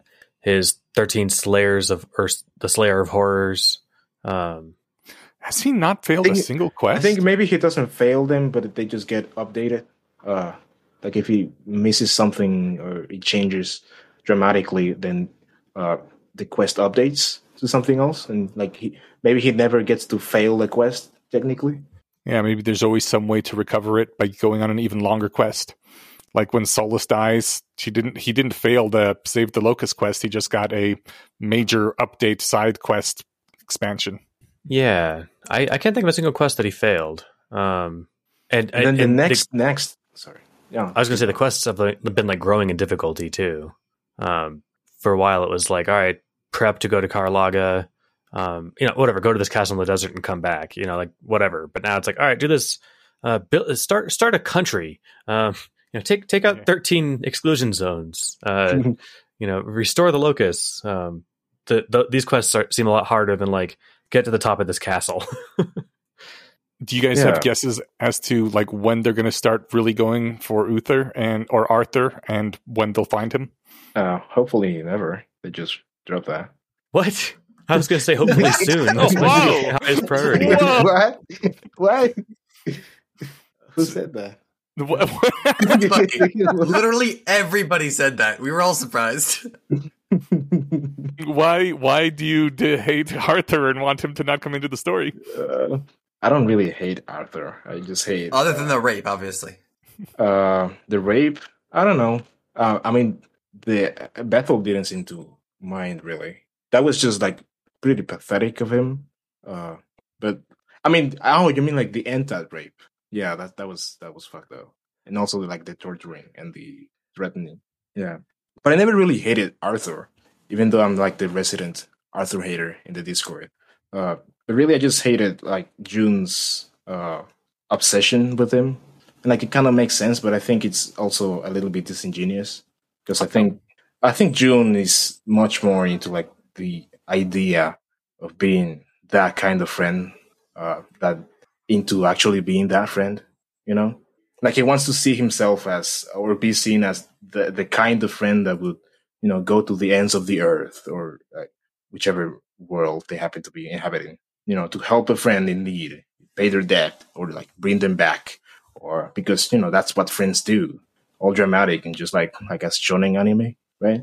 But he's not really so interested in what in the what the actual like everyday mundane aspects of uh true friendship would be, like checking up on them or talking or you know sharing their feelings and and like uh, their thoughts or listening to them, you know, just I like a thought- shonen anime too. I thought that he spent quite a bit of time talking with him and sharing sharing feelings when in the flashbacks that we get. Yeah, but see with Greg, no, no, no like with with Greg, is like basically like you're my brother. Like if you die in battle, I won't rest until I pay back your, your debt for you. He says that because they're friends. But meanwhile, in real life, he's like, I tried many different dialogue options with you to get your numbers up, and it didn't work. So that's so unfair. You know, like oh, you got your hand cut up. Oh, I now I remember that. I guess. And and lately he was like, uh, I see you sitting over there, lonesome and broody. But man, I don't want to listen to no shit right now. I just have Valencia tell me a story. Uh, like he's not really, he doesn't act like a friend to Greg at all. But he still wants to be seen like, uh, he wants to portray like this image of, of, uh, you know, like, like the true friend and, you know, I'll avenge your death or like pay your debt for you, blah, blah, blah, blah, blah. But there's nothing real there. And you're saying that kind of ties into the Arthur thing because he's been signaling tons of friendship with Greg, but hasn't been doing any friendship with Greg. And you're wondering if it's a similar thing with with Arthur. I mean, I'm pretty sure it was something like that. I mean, we know uh, with Arthur, there's a lot of guilt because of how he actually treated him in real life. Like with Arthur, he was like, oh, so mad and, and sad and broody that he, you know, he couldn't even bring himself to show up to to the funeral. Like he got into a fight with somebody who said something about him off, right? He was so broken, broken and tortured uh, that his girlfriend had to break up with him, right? But meanwhile, like what actually happened was uh, he kind of sidelined him uh, for months after he got a girl- girlfriend, right? And he never even told him uh, for like a somewhat silly reason. You know what I'm saying? So uh, mm-hmm. I do. So I do think he probably should have told um, Arthur, and I'm sure he would have at some point. The whole being really awkward and young and not knowing how to broach that subject probably was a big issue. But like, it's not that uncommon for when someone is in a new relationship, uh, new sexual relationship, that kind of people stop seeing them for a few months while they are have all this new, as they call it, new relationship energy, and just spend a lot of time with this new person, and that's just kind of a normal human cycle, right? Yeah, no, no, I totally agree with you. The thing is, he's not like an anime protagonist. He's just like a regular dude, and like uh, most people's friendships are mostly based on like shared context, proximity, or like uh, convenience. You know, mm-hmm. like that's why most people stop talking to basically all of their friends, all of their high school friends. Uh, they used to like as basically as soon as they get out. You know, uh, and someone you used to talk to every day, all day, you know, if they move too far away or like they switch jobs and, you know, four or five months later, uh, you're down to only chatting with them like once every month or every two months. Like that's just normal. And, you know, a romance soaking up some of your investments with in other friendships, that's like the most normal thing in the world, right? Uh, it's not ideal, maybe, but there's nothing wrong with you uh, uh, you know, and not telling your bro that you're dating the girl he's pining for, uh, for fear of hurting his feelings. Uh, probably not the most mature, but they were all kids. Oh, I mean, I guess young adults. Uh, but uh, no, I, I, agree completely with Gorky. They were all young adults. yes, uh, but I think you know that's normal. If Arthur had just had only moved to another state instead of dying, uh, I think you think six months later, uh, Joon would have been all hung up about it, and like, hey, no, he he would have pretty much forgotten all about that, all of, all of that guilt, right? So because I didn't really care that much, honestly. It, it really wasn't a big deal. I think I disagree with you mainly because that did happen to me, and I like I still think about that friend sometimes, and I mean, yeah, he moved to a different state and everything fell apart because, like I have been saying to Steven a few times in recent episodes, everybody leaves you in the end, and um, and that, I think that's kind of what you were saying about you know high school friends disappearing, but like Arthur was supposed to be the one person who doesn't, right? They had the real deep true thing, and then he died, and then it ended, and you know it it ended up being in my case oh no i was wrong. It did end just as easily with that friend as well. But i i feel like i'm really latching on to this arthur thing because i feel i feel Joon. I feel that there should be that one true friendship that really actually lasts forever and that's what arthur could have been if he hadn't had died. And i don't know maybe he wouldn't have been. Maybe arthur would have been like okay we're going to different colleges. Peace out homie and they fall out of touch. But but maybe they could have, and now he'll never know. I mean, I think it's unclear that that would have been, but not because of Arthur, but because of Joon. Like when he, while he was alive, uh, Joon didn't seem to, uh, like I said, he kind of like sidelined him, and like uh, that's what he's feeling guilty about now that he's there, right? Yeah, and I think that he's got some, you know, rose-colored interpretation of their time together. Um, you know, it's uh I don't know, when it first mentioned, you know, he's talking with Amaryllis on his first night and he's like, Hold on, what was the this king's name? And she says Uther Penndraig and he gets the flashback and we we learn that it was his dead best friend. Um, you know, I I'm in a I'm in a bizarrely uh compromised spot there to I think assess that um like dispassionately. Uh so like I'm, I'm Arthur's biggest fan, and I I I'll probably you know I, I imagine the story will reveal him to be less of like the perfect hero and the perfect friend or whatever, and Joon will be like, well, remember this, and you know Uther will be like, no, I remember things this way, and you know Joon's just been looking at things through rose-colored glasses or whatever, um, and yet I I don't know that the beat where we first learn about the you know his his friend and that that he's on Aerb and all this is going on. Um, that hit really hard for me, and so I, I I don't know if I'm capable of being objective about it. But I do like a lot of the things that we have seen in the flashbacks of of Arthur. Um, again, you know the the story we got from Bethel is different. You know, the guy who spent 40 years getting just ruined by this hellscape was less of a cool person than the guy that uh, Joon grew up with. But uh, you know, in their flashbacks, Arthur's, uh, you know, he's he knows some of the rationalist techniques. I think he mentions, you know, tabooing, uh, confusing words. Um, he he just and he's he's about like the characters and you know no what about the story? What about you know this this person? What would they you know he's he's such a person driven uh personality. Um i don't know. That so that that's that's the guy that i i like and i think is is compelling. Uh i i see what you're saying though about I think I understand what you're saying. You know, Joon's got this um, kind of like Hermione complex about Arthur, where uh, you know when Hermione dies in Methods of Rationality, Harry is like, "Well, I'm going to move heaven and earth to bring her back," and Quirrell says, "You know, are you sure you're not just doing this because you, being smarter than the average idiot, thinks that this is what it what it means to be a true friend?" And uh, that gives Harry pause because he's like, "Well, shit, you know, that is the kind of thing I would think and do. And yet, no, I still think this is what I should be doing, right? Right. Uh, one thing I think is, I think you guys, I think some people here are being, are assuming Joon was was worse to Arthur than I think he was, right? Like how much he was pushing him away. Like obviously they had, they, they were hanging out a little less often because he was with Tiff, but we we've we've established that Arthur was always like 10x more busy than Joon was, right? Yeah. Like Arthur was in 10 clubs in Joon just had their D&D group. So I get the sense that in the past, Arthur, whenever he was available, Joon was always there for him, like anytime, like time wise. I don't mean like emotionally. I just meant like physically, like, oh, this is the day I'm available to hang out. And the other guy always made it, made it work. And then I get the sense that maybe when he was dating Tiff, the relationship actually got a little more equal.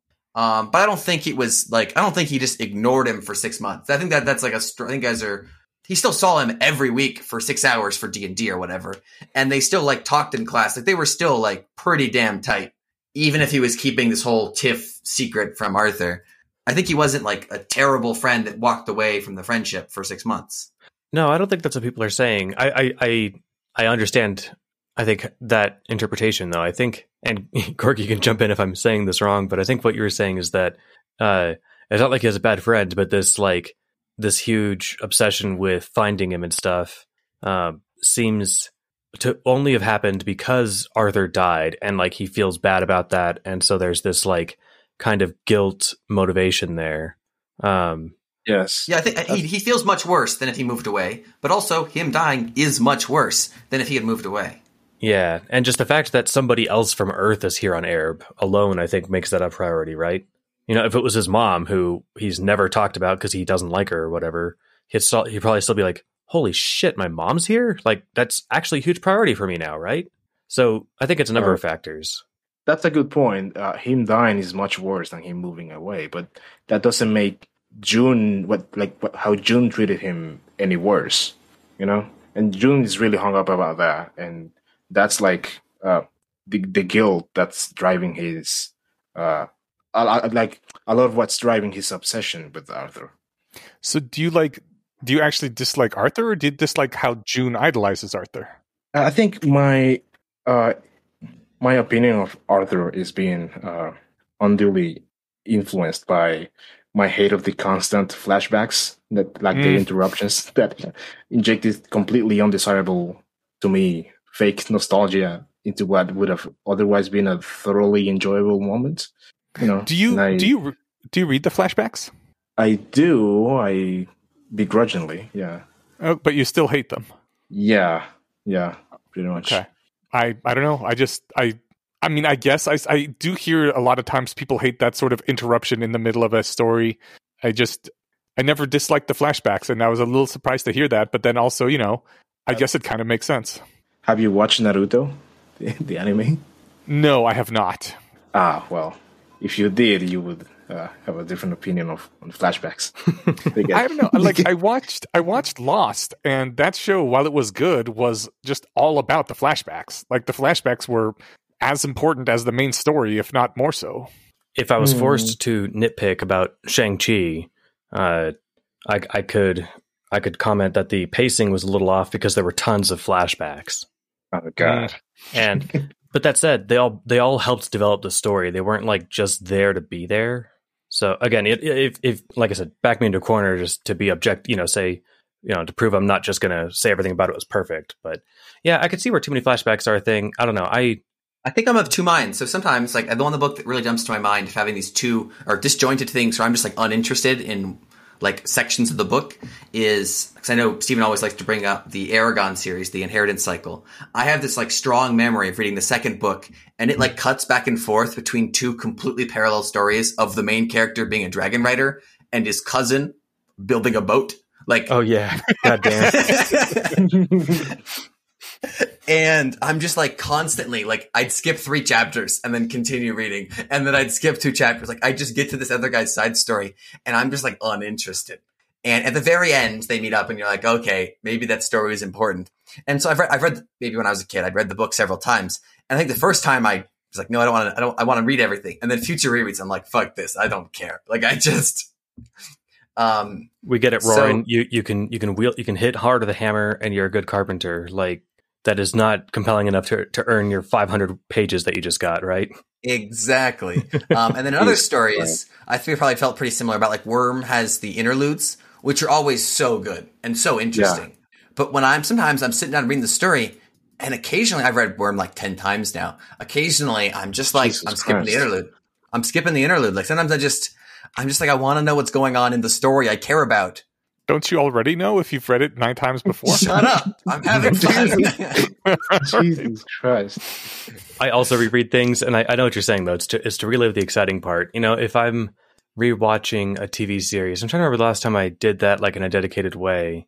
Um, now everything I watch in reruns is just kind of background noise, but you know, I might skip a couple of episodes about, uh, oh, I don't know. Um, no, no quick examples come to mind, but I'm because it's been so long. But I, I know that they, they just put like the Rurouni Kenshin anime on Hulu. If I were to ever say, "Hey, let's go back and rewatch this," I'm sure that there were arcs from the first like third of the series that I would probably just skip because, like, oh yeah, I remember this. Forget it. Like that wasn't that interesting. But there are other parts I want to relive, and so you know, you you get that by reading it again or watching it again. That's what I imagine with the, the not liking the um the the flashbacks is you sometimes you're just like yeah but Joon was doing something cool and I want him to finish his sentence instead of daydreaming Yes. for five minutes. God damn it! Uh, I I mean, I find them interesting because I feel they always add something to story, but I, I could totally understand the. I want to see the cool thing that was happening. So imagine I've the always- flashback was him using a hammer and then building a boat or something. I've always found the flashbacks in Worth the Candle so far to be engaging and worth the digression. And what's funny is I think the first time that he does that, uh, you know, he he speaks to the reader and says, "I know, I know, a flashback. You want to know what's going to happen next, but trust me, this is relevant." And so you think the flashbacks were worth the candle? ah, yes, Oh. I, I do. Um, so, so far, they've all been valuable, and you know, even ones that don't really like tell us anything new. You know, I think that you know a couple of the ones recently, may, maybe not even so recently. Maybe when they, after they broke up Fallatehr, there might have been a flashback about. Um, I can't remember if it was the one that explained like the Tower of Good and Evil or whatever in Parsement, or if it was just like the one where they have the debate about is killing Hitler morally right or wrong. And well, we can check this if we had a time machine and we tried a spell with a good character and an evil character or whatever. Um, like that one didn't really like deliver anything new to the story, like to progress. Like, oh, this gave me new insight into the story thing. But what it did was uh, give us insight into the characters, and I thought that was fun. You know, even though Tiff and Reimer and uh, Greg, is that oh Craig, um, I don't think that they'll show up on Aerb, but uh, you know, it, it's still fun to get more characterization for them. they might show up. I mean, wasn't uh, one of Uther's knights, uh, what was it, Maddie? Maggie? Or something like that? I think it was Maddie's character, and one of Hmm. one of his knights was also one of Uther's, or excuse me, one of uh, Reimer's characters. But I don't think that it was actually them. It was like twelve or something. His name was just a number. You're some assassin. I think it was forty-two. Yeah, Just because if it's going to be a number, it's going to be forty-two. you're right. You're right. You're right. The more you said, it, I was like, that makes more sense. um, and then obviously the Raven one or the, the Maddie one we're talking about is Raven. Just to we say the two names. Yeah, Oh, yeah, right. The flashbacks, um, Tiff's flashbacks have been were pretty good, and also the latest flashbacks that has that have shown uh, another side of Arthur, a little bit more uh, real, less Wonder Bread cardboard cutout. I've been pretty good as well. I've, I've enjoyed those, but not because I hate Arthur. Just you know, like if you're gonna show, if, you, if, you, if you're gonna do it, like at least. Uh, yeah, those, those have been pretty good. yeah. All right. Well, uh, I was kind of curious. What do you guys think is the DM's deal? Like, who is he? Why is he doing this? What the hell, man? He's nice. I think the DM is less uh, omnipotent than Joon is when he's DMing a game. Um, I think that this guy is babysitting a running process. I don't think that he can just clap his hands and erase the hells. Um, I'm trying to think of an analogy from from something else, but you know, it's like he's he's got the um, I I don't know. He- he's the the boss with with limited uh, permissions, monitoring the game or something or whatever. But I don't get the impression that he's the architect, and if he wanted to, he could he could you know jump in himself and neo the you know neo his way through the matrix and solve all the problems. Right? Um, he he told Joon he could, but he's like, no, I want you to do it. I want you to solve Eric's problems. I think that he's I think that he was uh, overstating his abilities. I don't think he actually could do that if he wanted to. I don't know why I have that impression, but I think that he's less omnipotent than we think he is. I think he is. Uh, I think he, the reason he doesn't just jump and fix everything is just the reason uh, Alexander Wales doesn't just fix everything on Aerb and Earth and everything else, right? Like, uh, it's because he wants it to be that way. He's trying to make a story, right? Like, it's not, uh, when he says, I want you to go and fix it, it's not because he couldn't fix it. It's because uh, he wants Joon uh, to be like a character in his story. You know what I'm saying? Yeah, Yeah, I think so. And that's what he said too. I, I don't know. For me, I'm just thinking like there has to be other ways to get you know to scratch your itch for a good story than to create a universe with used to be 20 billion people, but now it's 5 billion. The other 15 billion are in hell. Like it's got to be easier to to enjoy a story than to go through all the trouble of making a planet that the size of Aerb and emulating 20 billion minds. You know, just just crack a book if that's all he wants, right? I mean, maybe it's Uh, easy if you got the technology. Like, like if you can make a planet and like do all that, maybe uh, at that point, uh, it's just as easy as opening a book and like, right? Especially if he's not the one making it, right? Steven, your theory is that he didn't make the thing, he didn't program it. He's a script kiddie, right? So it's just as easy to run the script as it is to grab a book. Yeah, if he's if he's not the architect, you know, the the person who wrote the the the base level of Aerb and then you know started running it, but is like you said, just the the guy who's running the script for it. Then yeah, then then that way he's just doing the storytelling thing. But that that seems to cut back on his uh, his omnipotence power. But then again, I mean, assuming that the interface that Joon saw that gave him his difficulty mode and whatever, there's no doubt like a cheat menu like there is in whatever Grand Theft Auto or whatever, where you can press X key combinations and then suddenly you're literally invincible, right? Um, you know, Yeah, but do you know how boring that is? right. So it, it and that's the fun thing is it turns out to get boring really fast. Uh, you do it for a while and you're like, okay, yeah, I realized that this was uh, a fun way to kill half an hour, and now I'm done. Um, I don't know. So his his goal isn't just to fix Aerb, but it's to have a fun time doing it. So I don't know where I'm going with this. I'm kind of talking myself in circles here. Do you guys think that he's justified in what he's doing? Is is he is this a bad thing that he's doing, or does it not matter, or what? The level of evil that I ascribe to him will be directly proportional to how much power he has over Aerb and uh, its its environment. Right? If he is kind of just the steward, and he was able to ask his boss or to sneak in one person from Earth or something, and he brought in Joon. I don't think that's quite how it worked, but if it was something to that level of, you know, that similar level of, um, uh, I've I can't think of the word. What was that? undrived. Maybe, yeah. I guess I'm just trying to think like if if he wasn't if he's not fully in charge of everything, then he's you know was he justified? I don't know. Maybe it's like this is his day job, right? And maybe he cho- chose an unethical line of work, but he also needs you know to feed his family or something. Um, Do you Oh, think well, that's has some- just that's just kicking the can. I mean, if he if he isn't in charge, then what about the person who is in charge? Oh, I know. I'm just talking about the guy that Joon talked to in in the void, right? Yeah, somebody, whoever made Aerb. I mean, this this is a fun kind of you know philosophical, you know, uh, conundrum. But you know, Aerb contains on on net way more suffering than than uh, positivity, and it contains a lot of unnecessary suffering. Um, you know, the odd the, the number of people in hell versus versus the terrestrial part of it which is no cakewalk in, in and of itself, is still like three to one, right? At least, or you know, no, that's only in the last 500 years has the population gone down that much. Everybody who's ever lived is is rotting in hell, except for the ones who are still alive. So like, Aerb is full of unnecessary evil. Um, Well, I, souls being destroyed, right? That, that we know that the accepted practice is to stop souls from going to hell. So we have to expect, in non-extreme circumstances, most souls don't go to hell. Oh, that's a good point. I mean, assuming like a- after they got the ability to do that, and you know that's also not including like every um, fetus factory where they're doing soul harvesting, right? Every time they do an accident, every the, one of those is bombed or or there's an accident and one of these tanks explodes from a you know car crash or something. All those souls go to hell.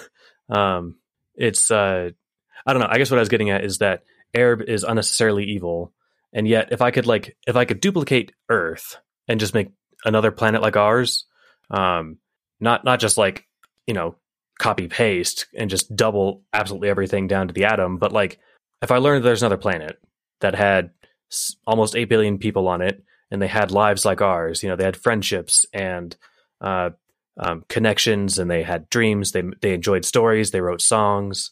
Uh, and yeah, they got hurt. They broke their legs. They got sick. I still think that if I learned there's another planet out there with human like life on it, I would think that's awesome. I'd be So excited you- to learn that. So you don't think that whoever ultimately controls the power flow to the Aerb simulation has a responsibility to turn it off? Uh, I think they've I think they've done something wrong by making it so evil. Um, I brought up like an uh, an extra Earth as an example because I don't think Earth is all that bad. Um, right, but given you, you do think Aerb is all that bad, and Right. given that it is what it is, do you think it would be better right now for someone just to pull the plug and end it? Yeah, I mean, if they if they can't just run a quick script to erase hell, um, you know, it, it, seems like it'd be easier to fix. It, it, would be trivially easy to fix, even if it would be easier just to unplug it. So if I got to pick, I'd say just fix it. But uh, you know, overall, I mean, I don't know. I, am sure you ask somebody after their eight millionth year in hell that they'd probably wish someone would unplug them, right? So if if the DM is like the just the day laborer, the janitor at this place, it'd be not a bad idea for him to trip over the power cord. I don't know if I, in my mental model, I put him all the way down at janitor, but I, I see what you're saying. I, um, I, I'm also just assuming, and this is getting, you know, maybe a little far into the weeds of it, but I, I imagine that Aerb is redundantly saved. Like it's not just running on a server, like on a computer on this guy's desk. Mm. Um, if it was as easy as, I mean, maybe it is. You know, if if building a planet with with hundreds of years of history or maybe thousands is as easy as me booting up a game on my PlayStation, then uh, you know maybe it would be that easy. But I'm assuming it took some work. Maybe that's I just mean, how realistic games get in the future. I mean, don't you think maybe this guy is just playing Roy? Yeah, that's Wes's big thing, and Wes also. This actually may be worth uh, uh, asking explicitly his big thing was that Earth was also a simulation, and he seems to have been. I think he's on the right track. His main thing was that it was called Bumblefuck Kansas, and I always sort of took that as a joke, you know. Like, yeah. But the thing is, they never explained it. He never once gave a nod to the audience. That's like, you know, parenthetically, it's not really called Bumblefuck. We've always called it that because we grew up there and it's the middle of nowhere. If we got that, like in the last uh 10% of the book and he just explains like oh yeah i made up the name i forgot to tell you guys i think that people might be dissatisfied with that um but it does seem like earth is in a simulation on some level because the the dm pulled Joon out of english class and asked him do you want to go to the matrix or go to a different matrix right mm-hmm. so he something something's too. going on i think so, neither of them are simulations that was always my read they're both real I mean, I disagree that their a simulation can't be real. I think they're real and simulations. But why right. do you think neither is a simulation? I mean, I, I, think if given the power to teleport with teleport keys, right? Like pulling him out of English class does not sound very difficult for a godlike entity. Oh, so, oh, well, yeah. And what do you think about the messages, like the uh, rebooting and the uh, what was it? Oh, like I think the system that runs Joon's like screen, like his user interface might be like the HUD is a is a computer program, but that doesn't necessarily mean that I think everything everyone is a computer program. Hmm. Gorky never got a chance to to answer because you thought that DM is basically completely all powerful. Do you think that he is uh, a bad person for running this thing and having Joon in it, or what? What is your take on on the DM? Uh, it depends on whether uh, everyone's everyone's lives are they would consider worth living inside. Uh, so the big sticking point is the hells. Uh, not all of the hells are bad, apparently. Like uh, Amaryllis says, like the first hell, hells are like barely, uh, probably like even better than than Silmer Silmer City or something like that. Mm-hmm. Uh, but the rest of them, the zombie infested wasteland. Uh, yeah, which wasn't all that bad. Like it went pretty, it went okay. I mean, if if you have Amaryllis and Joon on your side. yeah, the, uh, if the best layer of hell was like comfort, where you got to sleep with one eye open, otherwise you'll be ripped apart. And then once you're ripped apart, you're put back together so you can be ripped apart again because this is hell and there's no getting out. It still sounds like a drag. It's not great. And that's the best level. Right. Uh, yeah, that's a problem. So uh, if those people are all real in the hells, which you know, according to Fallatehr, maybe uh, there's reason to think that maybe they're not. But if they are, then yeah, that's net. I think the whole thing is net uh, negative, and it will be better to turn it off. But if they're not, uh, then you know, there's a chance maybe it's not so bad. So let's assume that the world itself isn't net negative. Like what do you feel about the DM just for the um, pain that he's putting Joon and his companions through, and Arthur too, I guess. Uh, Joon volunteered for it, right? Did Fenn and Grak and Amaryllis? It's unclear. I mean, well, they didn't get the same offer, right? Unless if they did, they got mind mind wiped and didn't get their memories restored. But um, you know, their their Well, they- they- existence already kind of was there, right? They just they just crossed paths with Joon. Uh, maybe like the the DM certainly seems to have a lot of control, and per Gorky's interpretation, like complete control. Uh, they didn't. Uh, they didn't agree to be there any more than any of us did. agree to be here. Uh, so Mhm. I, I think what matters there is whether they will consider it uh, uh, on net positive, like whether they think their lives are worth living, and I think they do. So yeah, that's fine. I'm not sure I agree. I think the Christian God would be a complete dick, even if I considered my life net worth living in the end. I still think fuck him for making it, you know, as painful and terrible in some parts as it was when it didn't need to be. And I would feel the same way about a DM.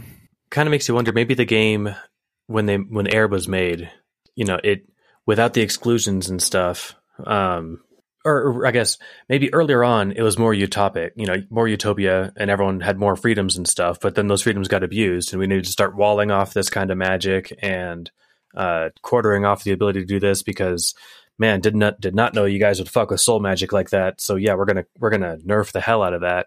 M- Maybe maybe Aerb got ruined by the super powerful magic that anyone who wanted to could dedicate the time to learn and you know destroy a continent. Hmm. The problem was free will all along. I mean, So, I, I, Eneasz- that that doesn't work for like an Earth defense of evil. I don't think because the the architect of Earth in the common uh, story is omniscient and can see the future and the past and you know all that. So it's not fair to say, well, you know, free will is the problem there. But it might be on Aerb. You know, if I if I made a you know if I made a little simulation and they started killing each other, it's like, well, shit, I didn't mean for that to happen. But I don't know. It's maybe at that point you're ethically obligated to to reboot it with uh, less murdery impulses built in or something. Hmm. You were So you were was- saying something, Gorky? Yeah, I was going to ask you if, like, if somebody has the power to create a universe however they want, uh, you know, and they could create like a maximally happy, uh, like a universe filled with maximum happiness, however that works, uh, that would be good, right? But, uh, I mean, I'm assuming your answer is that would that be good? It wouldn't be bad. Okay. I, I, Uh, I'm willing to say it wouldn't be bad. I'm not yet sure that making a universe full of maximum happiness is necessarily good on its face. I mean, I'm not talking about turning this one into like uh, the super happies, but whatever. Um, If you're Uh, already stuck with a universe, I think optimizing it to be maximally happy would be good. Yeah. right, but with that person, uh, so with, with making anything but the maximally happiest possible universe be then therefore bad? I see where you're going. And have you all of you guys read Unsong yet? Uh, no, I haven't. Okay, well, um, you're trying to slippery slope me into Unsong, and uh, and, and I think what I would be willing to say is that some there's different levels of how bad universes can be, and I think the current one that we inhabit has slipped below the the threshold for how bad you should allow a universe to be, even if on net over the entirety of the universe there is you know positive utility like I, I- I don't think it justifies everything that has gone down. Wait, you said we inhabit. You mean like us, like this Earth, real Earth? Just making Yeah. sure. Okay. Yeah, Just yeah. want to make sure we're all clear on the same page. Hmm, well, hmm. I think life's pretty good, and we're doing okay. yeah, I wouldn't have. Also, I, I, judging did, by I did not expect that. I- I'm starting to think maybe Eneasz needs to uh, see someone to talk about his uh, the fact that everyone leaves you at all times, and that the universe that we are below the threshold for destroying the planet. I feel like Okay, so I mean, yeah, sure, I've I've have been diagnosed as depressive before, but it's it it is not skewing my view. I simply am not as blinded as you guys are by my happiness. Ooh. Yeah, I don't Um, know. I um I think that there's something to be said about I, I don't know, you know, meaning of life, happiness. I feel like we're getting pretty pretty far into the weeds. Uh I mean I, I I could dig into that, but I'm wondering how much of that is worth the candle and how much of that is let's get drunk and talk philosophy. Um, maybe maybe that'll be a bonus what episode. retro episodes were all about. Okay, so I have a quote from the Discord that I'm going to read to everybody. That's just so Uh-oh. good. Um, so I'm bringing us back on topic of the worth the candle. Um, Fred LF pointed out this chapter 35 line that would have escaped everybody, but makes is worth talking about now given the new context of where the story is. And it's the eternal golden braid, muttered Amaryllis from the couch. Apparently, getting that fire going had been a poor choice because she was very low on energy. Yeah, I said, chuckling. That was the name I gave it, but they called it Ropey. If I remember right, it fell in love with a sentient magic sword shortly before that campaign was put on the shelf. You think that was the sword that Uther uh, found and beheaded that king that he briefly And the Uh, are we all still on? That's Yes. clearly what that, that's clearly what uh, Fred is trying to point out. Yeah, I like that. That's fun. Yes, Uh, and that and the house is now that sword, and we know how that went. He, I think Ropey this has a is propensity for falling in love with things. I, I think this is ruining my point where not everything is a clue. That might be fun. Is there anything so far that has that has been definitively not a clue? Oh no, wait. Uh, I mean, I guess it depends on how you know, like what you put on your clue list. I remembered like when Fallatehr looked at uh, Fenn and he's like quarter elf, huh? I thought that he's, he could see her soul or something and knew something about her that she didn't know. But no, he just guessed wrong. She was actually half elf, and he, he accepted that once she told him. So like that wasn't really a clue about her being a quarter elf secretly or something. No, That but was it was a clue about his not being perfect, right? It was a clue about him not being infallible, even with a million level luck, right? He's not infallible. Clue. Yeah. Sure, Yeah. but clue in this context means the same way that uh, Fenn and Amaryllis said it in the earlier chapters, where they were saying that not everything you encounter is uh, the DM trying to say things about narrative, and therefore you don't have to worry about every single little thing in the world being a secret message to you. Yeah, I think that it would be unfair to put the fact that you know this thing about Fallatehr shows that he's not, uh, you know, infallible. I mean, yes, it does. It's evidence for that, but that, yeah, I want to, you know, clue is something significant about the game or what's going on here or something like that, right? And I do so- think that like ca- calling the show "Not Everything Is a Clue" does imply that some things really are clues about the narrative and about what the DM is trying to say specifically to Joon. And so I, I think there are things like that in the text. Well, and I've, I, I, I use the the term clue a little more broadly to also just encompass like what the fuck is going on.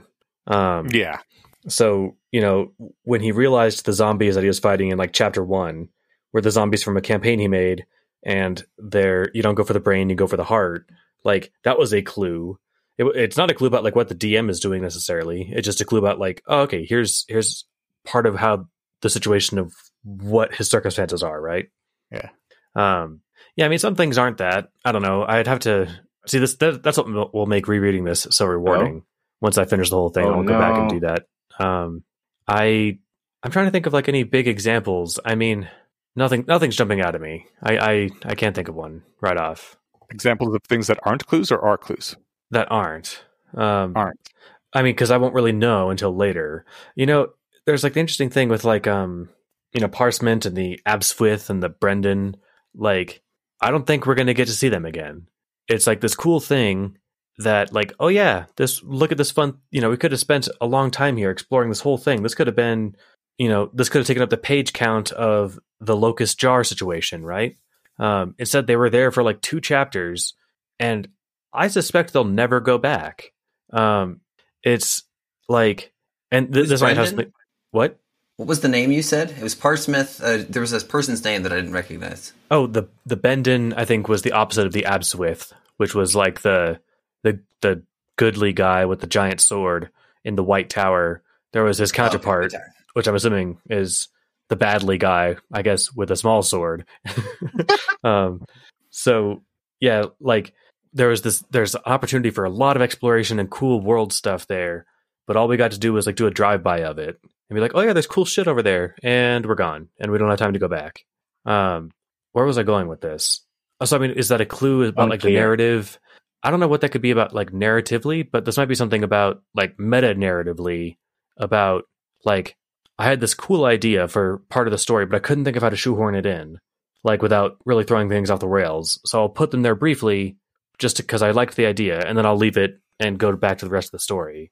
Like maybe that's how that stuff made it into the into the book in the first place, or maybe that's an allusion to like you know when Joon would DM and, and invent his own games, he would try stuff that didn't work, and it got tabled, right, hmm or shelved.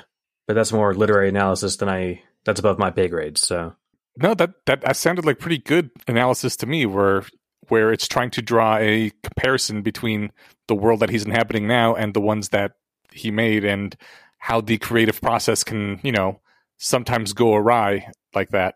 Seems like a clue. it does. It, it, yeah. I keep thinking that like a lot of this world, because we see it as a video game that's you know a and a story about stories is about that sort of the creative process of of creating a world and and stories within it.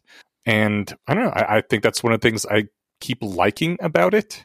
Griffin or Gorky, do either of you guys write, Right? Uh, I don't write. No. or or I guess more broadly, create anything like um you know maybe maybe compose Yeah, so music we're or hosting uh, Shaping Exercises 101, the Mother of Learning commentary slash analysis podcast. Yeah, aside from that, Yeah, which everyone that. should be listening to. The reason I ask is because Eneasz is is an author, and so I think that you're able to read things, especially a book that talks a lot about stories, which you know some some stories talk about stories, but it's like a passing thing. It's not like key to everything, right? Um, Mhm. You know, Sam has that great speech because he's the best hype man in all of fiction at the end of the Two Towers when he's telling Frodo about you know the the the stories that you heard as a kid that really mattered, the ones that stuck with you. You know, so he's talking about stories and he's a character in a story. Um, but it's like stories aren't like the most important thing in the world in Middle Earth, right? Right. And Right. whereas they are on Aerb, it seems like. So Yeah. I, I imagine like having a self-aware character that isn't like Deadpool level self-aware, but is um I don't know, almost co- like like Harry from Methods of Rationality. He thought in narrative terms a lot, but that's kind of because he was a kid and he was making his life fun, right? Yeah. Well, like if this was a game, that'd be fucked right here, right? Like you know, so that's those are the kinds of things that you would think, but his his life wasn't literally a game, and that's not how it actually works. But that is how Joon's life works. Yeah. It, it's it's an interesting way to shape everything that way, right? Mm-hmm. Yeah. it is the thing that you know I like most about it, and and that you know the it's always when you read a lot of fiction or watch a lot of movies, there's things that you just come to accept, and I think even um, Amaryllis mentioned this in one of the most recent chapters we read with the uh, cuts in movies that they were really disorienting to her because she hasn't seen anything like that in real life, and we've just grown to accept them. And there's a lot of narrative conventions that are the same kind of way that if you were to actually live a life like like uh how stories are written how deranging it would be and and how frustrating it would end up being that that you can't just have a normal life that everything has some great greater meaning and narrative purpose behind it and everything that happens on screen at least has to be towards some end because otherwise it's a waste of the audience's time. Everything has to be a clue in some way uh and that's I, I think we've been getting a lot of that and i wonder if you guys have felt that it's changed at all from book one through book five here how it's presented or if or if you know you're into that as much as i am. You mean specifically like the emphasis on um what it's like being inside a constructed narrative rather than just living a normal life. I mean like consider our lives. Imagine if like Chekhov guns were a thing in our lives, right? What would that what the fuck would that even mean? You know, like what I only notice something if it's gonna be important later? Like and then imagining imagine discovering that law of nature. you know, it, life would make no sense. But when you're writing down stuff in a story and you're and you're using word count and taking up your your, your reader's time, well, it better be something worth them worth their time reading. And so I would say I actually I disagree. I think one of the things I've loved most about web novels and why I've fallen in love with them and read a bunch of these really big ones and enjoyed them so much is because there isn't an editor yelling at them, cut this stuff, it's not important. Like I like that the world feels more real in web novels because the the, the setting can exist on its own without someone needing to go, oh, but why was there this gun? Oh, there's a gun because it makes sense for the character to have the gun, not because you're going to need it in five minutes. Like, I think there's something valuable to details and world building that has, there, there isn't an end goal. It's purely the in and itself, the goal. I, I totally agree. I, I, I don't know a lot about how, how much, you know, if an editor gets their hands on a book, how much they want to, you know, chop and how much freedom they get over that. Um, I wouldn't want that to be the case. Uh, I, I, was thinking more just like, I mean, even in uh, Worth the Candle, you know, we've joked about the conspicuous lack of erections that Joon has, right? like, yeah. you know, ha- had has he ever had an erection when looking at looking at or thinking about Amaryllis? Like, we don't know because he hasn't talked about it, and he hasn't talked about it because he's writing his autobiography, and he doesn't feel like it's important to tell us, right? Yeah. We don't we don't know uh, other than how you know they described how the bathroom situation works in the time chamber we never observed anyone taking a bathroom break, right? Like it.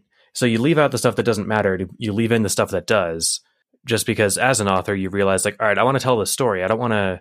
Um, I don't want to Robert Jordan this and spend 400 pages talking about you know the fabrics that make up these people's clothes and the tapestries and all this and that, right? Um, yeah. I got through one Wheel of Time book. That's as far as I got. I got through all of them a couple times. Uh, maybe the last three or maybe the last handful uh, just once, but I had to read the first several twice because I sat them down for a year and forgot everything. Um, but that is one where, like, on the second rereads and you're going through, you're like, oh yeah, skip, skip, skim pages. Wasn't there that rule of thumb with Lord of the Rings where if they're talking about trees, you just skip a page? Yes. Yeah. um, we we got that one from uh, Zeke, I think. I like that. Yeah, I think with Robert Jordan, you know, if, if it's if it's talking about clothes, you can probably skip a page or at least skip the paragraph. I mean, for the for all the time it talks about clothes, I can't think of a single time that clothes fucking mattered. yeah. but yeah, I. So sorry, what was the original I question, hate, Eneasz? I'm gonna say I hate when they show something mundane and you immediately go, the only reason him waking up in this scene matters at all is because this is and the song it's playing on the radio when he wakes up right now only matters because this is the beginning of the time loop. Like I don't like that the only time anything mundane is appear on screen is when you immediately know it's important because they cut out any other mundane stuff to get to the core of the story. Like you need it needs to be spread out. Otherwise, anything mundane is a giant clue. That's I, oh, go ahead. Oh yeah. Well, I was just going to say I agree. Basically, this is especially a problem for uh, like murder mysteries. But you know, you you sprinkle in some other clues, but like Steven said, you just can't talk about everything because the the real world is surprisingly complex and you don't have the time to do everything and so you you focus on just like a few key details here and there and hopefully if you're doing it right not only do you focus on the most interesting things of the surrounding setting but like you also do it in a way that gives you clues about the character because as long as it's written from a character's point of view you should like you should only highlight the things that a character would notice in that situation. Like what a what a princess would notice should probably be pretty damn different from what a grizzled veteran should notice. Yeah, I think it makes me think of Worm. Like I think Taylor being self conscious about her cup size, const- like notices that on people. Oh, nice. Um, like like just like she notices things about people that I definitely wouldn't because that's who she is as a character. Yeah, so that's that's good shit. But yeah, you there's there's a lot of things that I, I guess the original question was like in the in the first book definitely and like earlier on in the novels it seemed like a lot of it was about Joon being in a narrative and being a protagonist and as it's gone on it's become slightly more meta where it's also now about Joon knowing that he's in a narrative and how that's changing things even more. It's not just about, you know, the cycle, uh, the, the the hero's journey, and uh, the the the rising action, climax, falling action cycle. It's it's now the fact that he knows about it is also coming into play. Yeah, that's unfortunately this gets like, and I, am not dodging the question so much as like pointing at my inability to arti- like it, for me it's like walking a tightrope and I keep falling. Yeah, I I, I um it's like trying to keep my eye on the on the okay here's what the author is doing while writing a story about a character that is aware that he's in a story that is sort of not authored by him um, and yet the main character in the story is telling us about that story uh, from his point of view mostly. Like it, I, I lose track. I, it's like juggling, and I keep dropping a ball. Um, Yeah. so it's it's what what's what I can't say about it though, just without being able to say anything intelligent, is that it is interesting. You know, having not read a story like this, again, Harry from Methods of Rationality is the closest to it, where he's like, if this were a story, then dun dun dun, um, or he would, you know, mention tropes, right, uh, Yeah. in a way that people here on Earth don't usually do. Like, we might make a joke, but um, we, we don't we don't run our lives that way. It's I don't know. like to I- me the biggest change in that in that uh, arena was when uh, Amaryllis and Fenn specifically uh, withheld knowledge of the void bomb arrow uh, from Joon so that they could use it in the adventure because they knew if Joon knew about it then like the narrator or the whoever the audience knows about it and so it won't work. And like when that happened it's it felt like the story kind of shifted from that point to me where now all of a sudden they're much more concerned about like oh shit something i really hope something else happens while this baby is being delivered because otherwise i am fucked with this baby What's funny about that is like this is still happening from the context of Joon telling us about the time they broke Fallatehr out of prison, you know, after the fact. He could Mhm. have told us, and little did I know at the time, they had brought on these cool void weapon bomb, you know, nukes that I didn't know about. But he also didn't tell us about it, right? right So like on one level, Joon is trying to keep uh Joon's writing a story to us and he's trying to keep things interesting and not do the um the I don't know what it was called, like the articulated plan val you know, trap or something. Uh where you lay out the steps of you the guys plan. use a different name every time. It's so funny. yeah. I forget what the It's a formal name now. was. Unspoken plan guarantee. Okay, thank you. Yes, the unspoken plan guarantee. So like I was literally sitting here trying to think of a really dumb synonym for every word to say as the running gag, and then you just came in and did it on accident. I, I want to get this one right. Some of these I, I mess with for fun. Some I want to articulate uh, properly. But the the unspoken plan guarantee applies to Joon in his life because the DM wants things to work that way, right? So that's why the void bomb thing worked. But why should that be the case for us reading his autobiography? well do you sound awfully close to saying that the dm has a fair bit of power then No, no. I, I Mm. think that I, I mean, if if I believed my life ran on narrative, I might do things that way, right? Mhm. So in the context of the story, if I'm Joon, uh, and Amaryllis is giving a baby or giving birth to a baby, and things look like they're going well, I'm going to go open the closets and looking for ninjas, right? right Because I want things to be okay. And yet, if I'm Joon later, after all this happened, writing about what happened, why would I make my why would I make my autobiography a compelling story with things included like the unspoken plan guarantee and So people read Uh, it. Yeah I suppose, yeah, that's that's a good point. But I guess to me that that's it's at that level of of meta analysis that I find myself losing my ability to articulate what I'm trying to say because there's two different pride. levels of analysis there, right? what was that last one He said artistic, artistic pride. yeah, ah okay nice yeah, I suppose. But it's like I, I wouldn't have found it. So it was fun in the prison seeing about the the the void, um, ma- you know, whatever the mass void bomb, uh, having that be a surprise, and yet it wouldn't have like too badly diminished it if you know he had said like in a parenthetical before they went to the prison, you know, and man, was I pissed. Well, you know, down the road when I learned that uh, um, Amaryllis and Fenn had this super weapon that they didn't tell me about. Like he could have dropped that line for us because he's not, you know, we're not being held to the same like narrative concern about our like literal physical safety that he is. What about just like a normal selfish personal reaction? Like, oh, people did this to me and I want to do it to other people. Like he just like right? That makes sense. That that's a possibility. Yeah, I mean, Well, You- we we do know that June considers himself, you know, a pretty decent storyteller, and he probably doesn't want to start telling a shittier story just because, you know, like you said, artistic pride.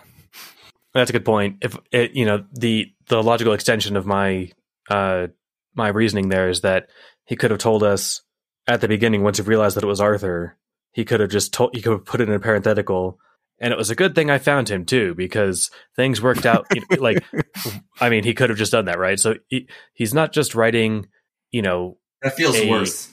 it does feel worse, and he, so he he is writing a story worth reading.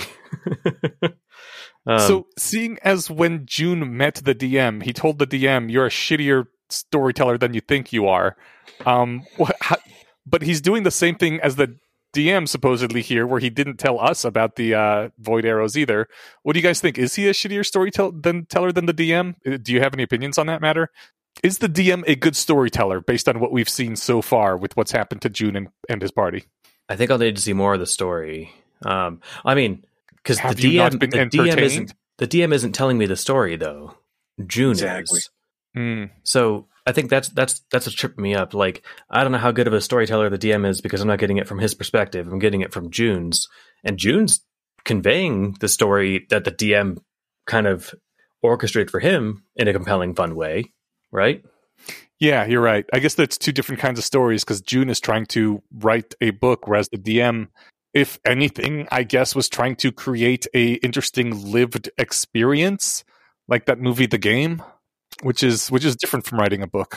Yeah. So see, this is where I'm talking about where like the the meta analysis of it gets me tripped up a little bit because I don't I don't know what to do anymore with like uh so I guess I can't really answer that question. I mean the Yeah. the mm, certainly if the DM is trying to tell a story about like just Joon and Arthur um or tell a story for each of them or something then he's a shitty storyteller because it took him 500 years to do it and 20 million people burning in hell right Hmm. that guy did not know how to get to the point uh, so Eggs and omelets, man. yeah he, he could have but i mean he he he could have made that you know 20 book series you know a three book trilogy if he had cut out all the horrible terror that he just put in as fluff right Right.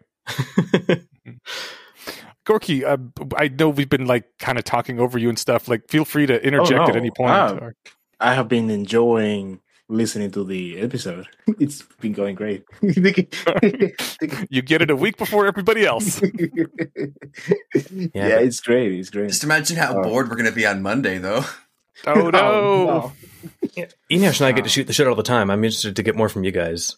Um, I'm well, I looking do in. have. Uh, no, no, go ahead. You're looking at what? You're looking at what? I was looking at your notes, but I think that's what you're going to say. So go ahead. Oh yeah, I was. Yeah, I was just gonna say I have a. Uh, I have some notes about. Uh, I was wondering if you want to talk about when Amaryllis is finally going to embody the her true role as the protagonist that she's. Uh, she's always been. You Oh, you think that? she's going to take over the narrative from Joon? Uh, yeah, pretty much. I mean, we know uh, Fenn and Valencia are happy to be subsumed into Joon's blood. I mean, they have they just they they would do pretty much whatever he wants to do and just go with it, right? Um, but Amaryllis clearly is not so much. I mean, she she already had her own plot going on before Joon. Um, I mean, she had already sent that letter to Uniquities when they met, right? And uh, in that fact, letter to Uniquities? yeah, that letter she sent to uh, what was it, Alcida? The way we found out last chapter. They So talk I- I about- think she Alcida dr- talks about. She, I think she drafted to. Congress, like, or it's like her government, like, oh, here's like a report I wrote about Uniquities. I think that's all that's happened between them. Are you guys Okay. talking about chapter 105? Because I haven't read that No. whole one yet. One of Uh, what? there was nothing mentioned about her writing a letter to Uniquities yet. I'm not worried about a spoiler or anything. I'm just letting you know that that hasn't happened yet. Um, no, it was. Uh, let me let me check. It was last chapter, I think. in any case, uh, the the the bulk of what you're saying though is definitely true. She had her own story. She's like, I'm a princess trying to, you know, um, regain at least my my previous status on the the, the power ladder of Aerb, uh, or of the the Anglecynn Empire. Um, and you know, yeah, I, and I when, was when Joon was- got into the picture, when Joon came into the picture, she got him into her plots, right? Like she pretty much subsumed Joon into her into her plot. right? Exactly. she's been she's been on the driver's seat from the very beginning, pretty much. And we Okay, know I, Joon the- is not. I found the thing uh, Coy's re- or Gorky's referencing in the text. Chapter 103. Um, uh, I wrote a brief to the Lost King's Court, yada, yada, yada, two people about the finances of your regime. Like, she wrote a report saying they suck. And then, or like, this, at least they're like embezzling or something sketchy's going on. And then the person um, Alcida says, "I read your letter," as you might have guessed, but the letter is the brief she wrote to the government. Ah, got it, got it. Well, Oh, okay. I see what you guys are saying. Nice catch. I forgot about that. Um, And that's I why guess he's my- been impressed with her, or she's been impressed with Amaryllis forever. Is this isn't her first interaction with Amaryllis, or at least not the first time she's ever uh, interacted with anything she said. I do like Gorky's point though, because Mhm. like Amaryllis kind of has been leading everything, and like even wanting to um to restore the locus has been Amaryllis's goal from the beginning. Like they've been focusing on everything she wants to do to the exclusion of going after uh, Uther. yeah, we know Joon is not fully on board with that. You know, his own plans are not fully aligned with hers, or at least Mhm. he has different priorities, right? Yeah, But Joon is the key to so many things, and, and I wonder if at some point, or I guess how long it's going to take for her to decide to exert a tighter control over that key. You know what I'm saying? Like, I don't think she's secret- secretly planning to betray him, or that will reflect on her loyalty. But uh, you know, how much of that loyalty is purely instrumental, like about needing him as a conduit to God, basically like- how much of that loyalty is to him, Juni- Juniper Smith, versus like to the player? You know, like could he go from like 20, uh, something to zero tomorrow if if they find like an entad that can transfer uh, playerhood to her? You know, That's amazing. I love it. No, you, you That made a really good point. Fantastic. And I, I was going to say the same thing about Amaryllis had her own narrative and story going in a way that none of the other companions did. Grak, maybe kinda. Um, but the the idea of um, I, well, I, oh, just, I think I guess that's like I was going to say just running with the idea of the um, uh, like she she described Joon as a lever that can move the world, right? And Right. clearly, she wants to be the one moving that or pull, you know, tipping that lever, whatever you call actioning a lever. Um, so she she wants you know she she's keeping this this guy around in the beginning anyway because he's she thinks hey I've got a budding godling here that I can keep close to me and use him to help me achieve my ends. The other folks, you know, Valencia unfor- has the most unfortunate backstory. She didn't she for all intents and purposes didn't exist off camera. You know, Fenn was just like, yeah, I'm a I'm a um I pillage empty zombie ridden towns and I don't know, the six eyed doe has been living it up as a deer for the last eons and the house has been a terrible house for the last 500 years. Um, excellent house. worst house ever. Kept murdering its occupants. Um, but th- Those, those occupants never left. They must have loved the house so much. that, yeah, that's uh, that's what all the that's what all the pe- people trapped in my basement say too. Um, but the uh, uh, it's it's interesting because Amaryllis had goals and ambitions aside from Joon, whereas like if Joon just like I don't know unplugged from the game and left, you get the feeling that like Valencia and Fenn would be lost. Like, what would they go back to doing? Whereas Amaryllis would be like, well, shit, this will be harder, but I still have my goals, right? right. I Um, So I, I've read at least one book where we're following a protagonist all the way through the book, and about two thirds of the way through, he's killed, and uh, a secondary character like literally takes over the narrative and becomes the new protagonist, and occasionally has like you know kind of kind of memory conversations with what she thinks the protagonist would have would have been saying or doing right there. But like I I I like this take where I mean, do you think that she would literally take over the narrative or do you is it more like a kind of a reveal at the end that I was the true protagonist all along and you were like the the Watson to to to, to my Holmes telling telling the story even though the story was really about me. I think that Uh, if, if the story that you're alluding to that you've read, where the protagonist dies two thirds of the way through and someone else takes over, if that turns out to be this story, well played, sir. wow. you, you, you did say That's- she, uh, so oh damn it. but um, oh no. Uh, Worm was one die roll away from that happening. yeah, I Literally, think did I tell you about that, Eneasz? Yeah, you did. Yeah, for the But sorry, uninitiated. Gorky was Gorky was saying something too. Uh, no, you can keep going. I was gonna say that. Um, I was just gonna keep uh, making my point that uh, we've seen we have we've sorry we have had some indication that her loyalty is maybe not uh, uh, not for the same reason that uh, the It's others. not pure of heart. Is that kind of what you're saying? Yeah, like she can just uh, sit down and think through and increase her loyalty. That, and I think maybe probably is, uh, what's going on there is just thinking about how convenient or instrumental it is for her to be loyal to this uh, uh, conduit to God person, uh, so she can get what she wants. Right?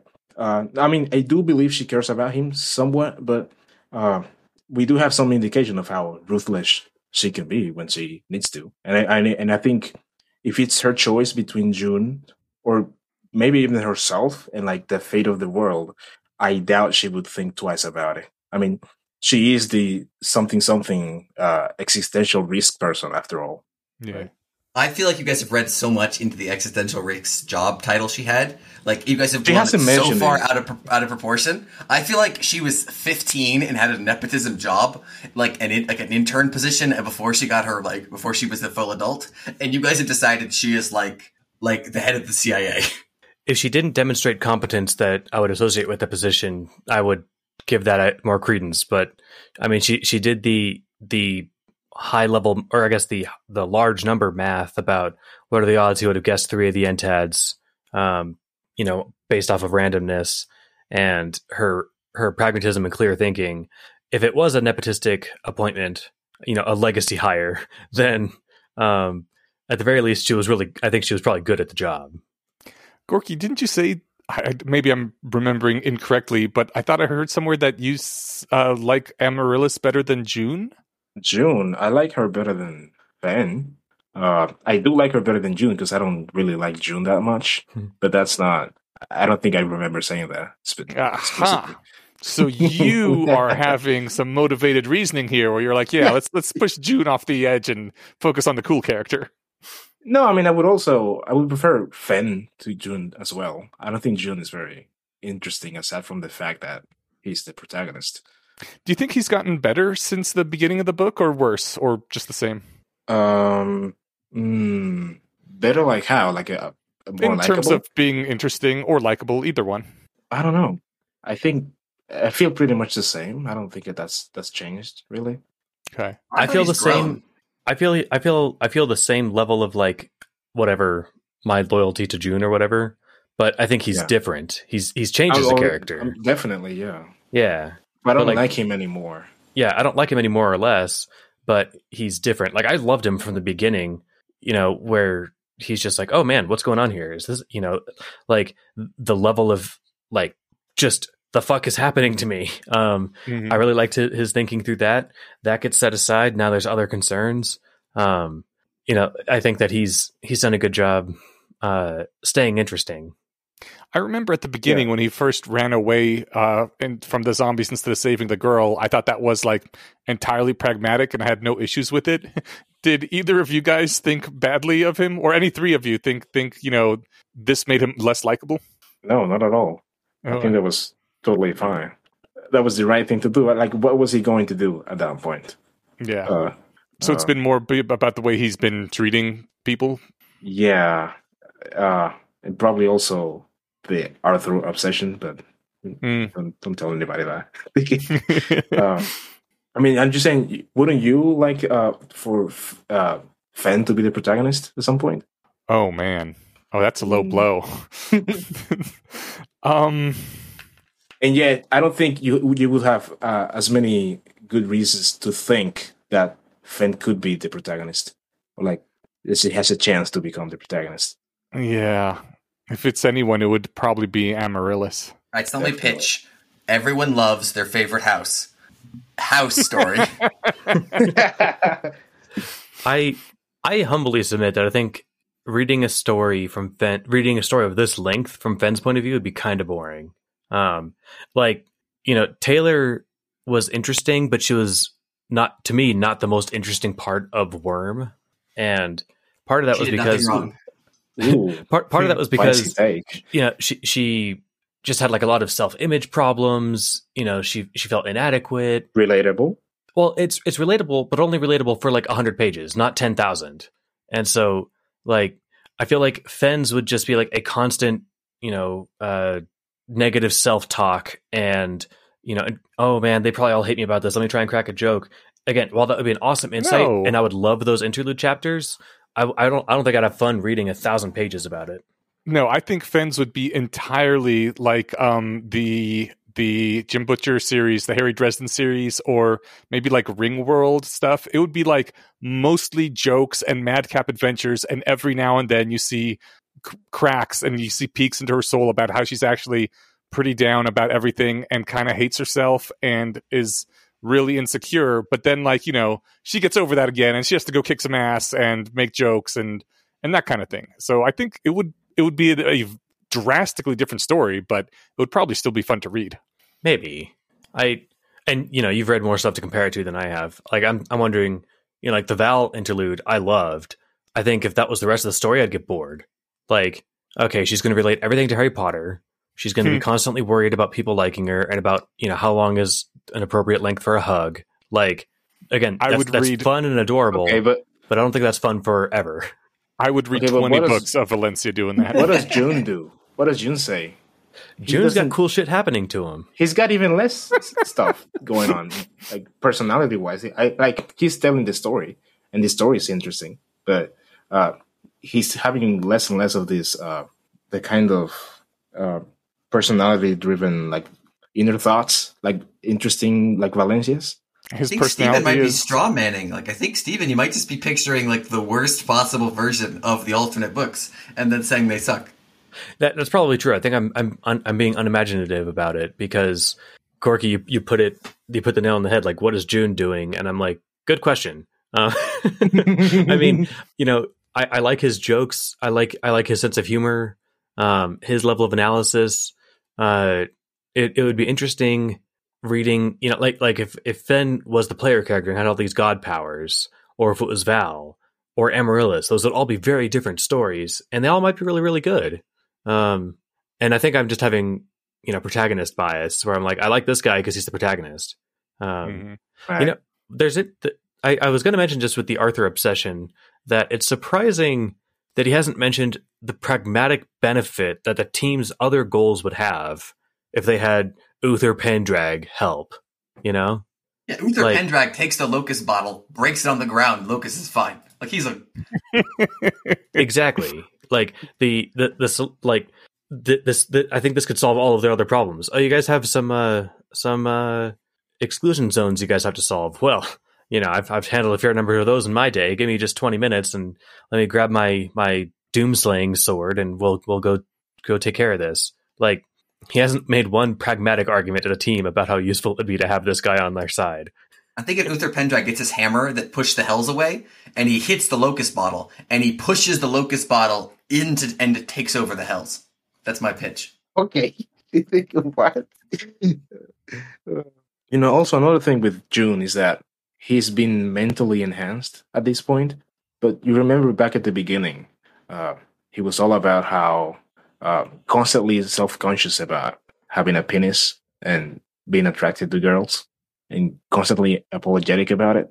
So if you're imagining, like, if you took that, if you read that bit and you and you extrapolated what the story was going to be, uh, you might imagine something like what you imagine with Valencia, where that's just the whole story. But it turned out not to be that way because yeah, because he grew out of Joon changed, so you should also be Exactly. expecting in your other alternate universes where there's a Valencia book that Valencia changes over the course of the book, or Fenn changes over the course of the book.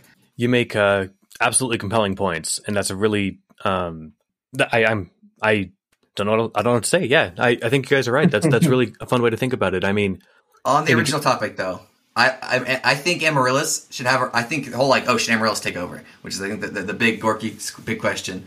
Uh, I think sh as she moves back and farther back into logistics, which has been her her trajectory, I think she can have her own book, but it's going to be a very different book. Joon's book is going to be running around toppling nations and uh, killing dragons and whatever the hell he wants to do. He's a fantasy protagonist, and her like And- and thing then- is going to be in the back room, like like making backroom deals. Like it might be interesting, like, but it's going to be like And then- statecraft and uh, engineering. And then we're gonna think, oh, this used to be about dungeons. man, I hope that's the sequel uh, or whatever the the next project is about. Um, yeah. you, Gorky, you mentioned that Joon has changed. I think he said has had mental enhancements, and that's something I, I'm glad you reminded me or reminded draw my attention to because that was such a cool thing. He and the author got to do that by having the character put points in knowledge and wisdom. So suddenly we have a character who's smarter and wiser than he was just two pages ago. And it shows up in subtle ways, but ways that you absolutely can notice once, you know, if, if you were to like go back earlier in the book to later, right? Uh, I, right. I don't have, I don't have much to, to extrapolate from that other than just to shine a light on what a cool, uh, like a awesome ability for an author to be able to do that, to write a character who can adjust that way. He does similar with Val, where, you know, when she subsumes a devil, her personality seamlessly shifts in a way that like isn't really jarring because it feels like it's flowing naturally, and yet it's night and day, right? Um, mm-hmm. It's so, it's also cool. Oh, sorry. I was going to say just like a plus writing and a fun um, mechanic for the author to be able to do that, right? Let me have him dump another point yeah. in wisdom. it's also cool how he avoided the whole issue of actually having to write a significantly, like inhumanly smart character by making it so that the game didn't allow him to actually put uh, more points into mental that actually modify his thinking. Instead, uh, they're gonna like inject intelligence when it's necessary. So he sidestepped that whole issue. I thought that was also pretty clever. Yeah, that was cool and also a great way to like really bring to our attention that it's a simulation that that he, that they're in, or or at least I guess if you take Griffin's interpretation that there's a a computer overlay on Joon. Right. Well, we have been going for close to three hours. Yeah, some of that got lost in the in the shuffle with some tech issues, so the episode won't be quite that long, but that's fine. What do you, I wanna, Twitter? Well, uh, I'm mindful of the time zone difference, so I want to be respectful of, of you know I'm also you know between jobs right now, so I don't start my work for another ten days. Um, yeah. You know, I want I want to at least point for a minute, just because you guys are working on a really cool project. That if anyone, you know, if you don't have the time to do it right now, that's fine. But do make a note to to to go back and listen to this. And doing it live is a lot of fun. Um, the Zorian, the character from uh, Mother um, of Learning. Mother of Learning is he. I don't know. I, I, guess I thought I had some quick thoughts on this, but I really don't. It's is he growing on you? I mean, he's growing on me because he's he's becoming a, little, a bit nicer and a bit more conscientious. Um, he was such a dick at the beginning. It yeah, he was remarkably just like off putting, but in a way that like I, I knew was intentional. You know, nobody nobody could write a character that that self like I don't know, woe is me, whatever without without knowing what they're doing. So I knew I knew that that was on purpose, but I, I guess I was just thinking about the writing style because you know Joon's life here on Aerb, at least earlier on, he wasn't sure what kind of stakes there were. You know, then he saw that uh, he was playing Diamond Hardcore Iron Man mode, um, so he's like, okay, there's some sort of stakes, but at the same time, it's like, all right, well, I'm going to kill some people, and you might not feel bad about it because they're NPCs, right? And Zorian's situation, being in a Groundhog Day uh, scenario, if he wanted to go on a killing rampage, you know, it's like there aren't really consequences to it because he's in a Groundhog Day um, or a time loop. I, I, I, like just calling them Groundhog Days, even if it's a Groundhog Month. Um, it's you know, I, I guess it's just two different ways of writing characters that can be involved in scenarios where like their actions might not really matter. I don't know. I maybe it's getting late, but uh, if it's getting late for me, it's getting late for you guys, or especially for for Gorky. You're on Eastern time zone, right? Yeah, it's uh 11 p.m.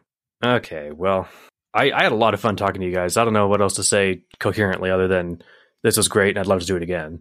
I had but, a lot of fun too. Yeah, yeah. Whether we I get, wanted, uh, sorry, go ahead. Oh, I wanted to make sure, like before we before we called it or anything, that you guys did you have any like thoughts or other things that you wanted to get on that we didn't touch on? Because I I know we dominated a lot of the conversation. Well, that's fine. It's your podcast after all. Not this episode. ah. I think I said all the things I wanted to say, and I had a lot of fun as well. And while you're on the air, I can pressure you and say, uh, if we do, we'll probably do some retrospective episodes of our own. Do we have your guys's? Uh, you guys will come on ours. Oh shit! I got to keep up to date with the chapters. I, would be excited too. That sounds awesome. Um, Steven already pretty much confirmed uh, he was going to be on He's picked a soundtrack. yeah. Oh yeah, that's right. Yeah, I've got when when we, we do that one, then yeah, I've got the the soundtrack picked out for it. Um, yeah, that's that sounds great. I uh, I don't know. I guess yeah, just I want to plug that again. Check it out. Um, I guess if we are wrapping up, then yeah, you know, do check out Alexander Wales' web serial "Worth the Candle." Um, wait, Eneasz, what chapters are we reading next week? Next week, we are reading four chapters again, uh, 105 through 108. Those No are. way, dude. what? The, the, the next chapter is a notes chapter. Come on. Yeah, well, yes, Nine. Come on. the next chapter is the notes chapter, but first of all, you know Steven. He's going to have a lot of things, notes on these notes anyway, but also, like, then the next three chapters after that are, uh, there's a lot that happens in them, uh, I think. So, Okay, okay. Yeah, I think it'll be good. I can Uh, be no, two. I, can I be speak two. for Wes here when I say go to 109. Go to what? 109. 109. Oh, oh, well, I mean, you speak to everyone when you say go to 109. Okay, so for what it's worth, as long as we're this up for discussion, I will I'll just have you know that I did read part of 105, the notes one, because we we talked about it last week. That since it's not like plot, that it didn't count as reading ahead. Um, I took the most base notes. Like I, you know, there's a lot to say about them if I wanted to dig into stuff, but I'm not inclined to yet. So we can kind of take that as a as a you know 10 minute summary if we want. So if we did do that, would there be time to go to 109? Give the give the folks a bonus chapter, or if you think not, it's your fucking you're, you're driving. You know, no one gets to tell you what to do. So Okay. That darn tootin'. Also, I really like where 108 ends, and and I've kind of mapped out some path, and like you're about to screw it all up, you jerks. all right, you heard him, folks. Peer pressure, peer Sorry, pressure, Wes. peer pressure. The, the pilot has charted Sorry, a course Wes, for us. So we we are going to be reading through 108, and that makes the chapters 105 notes, 106 the one hand warder, 107 name of the beast, and 108 the dream that skewers. Fun on a bun. Nice. Gorky, I usually Ah. speculate about the title chapters. Do you have any guesses? I think uh, the dream that skewers is about being dream skewered. I think the one-handed warder might be about Grak. oh, all right. Then then I'll, I'll go out on a limb and say the name of the beast. Uh, I don't think this is the interpretation of it, but a fun one would be uh, we've turned the six eyed doe into a human, and it gives us its name. That would be fun. Ooh. I thought you were Oh, going to say notes was going to be good. notes. Alrighty, well, that is what we have coming up for you guys. We'll see you all back here in one week. And again, Griffin and Gorky, thank you for joining us. Check out their podcast, Shaping Exercises. I'm glad that Gorky and, and uh, Griffin were available to join us for it this week. I had a lot of fun with talking to you guys. Once again, just thanks again. We'll see you all in a week. Bye.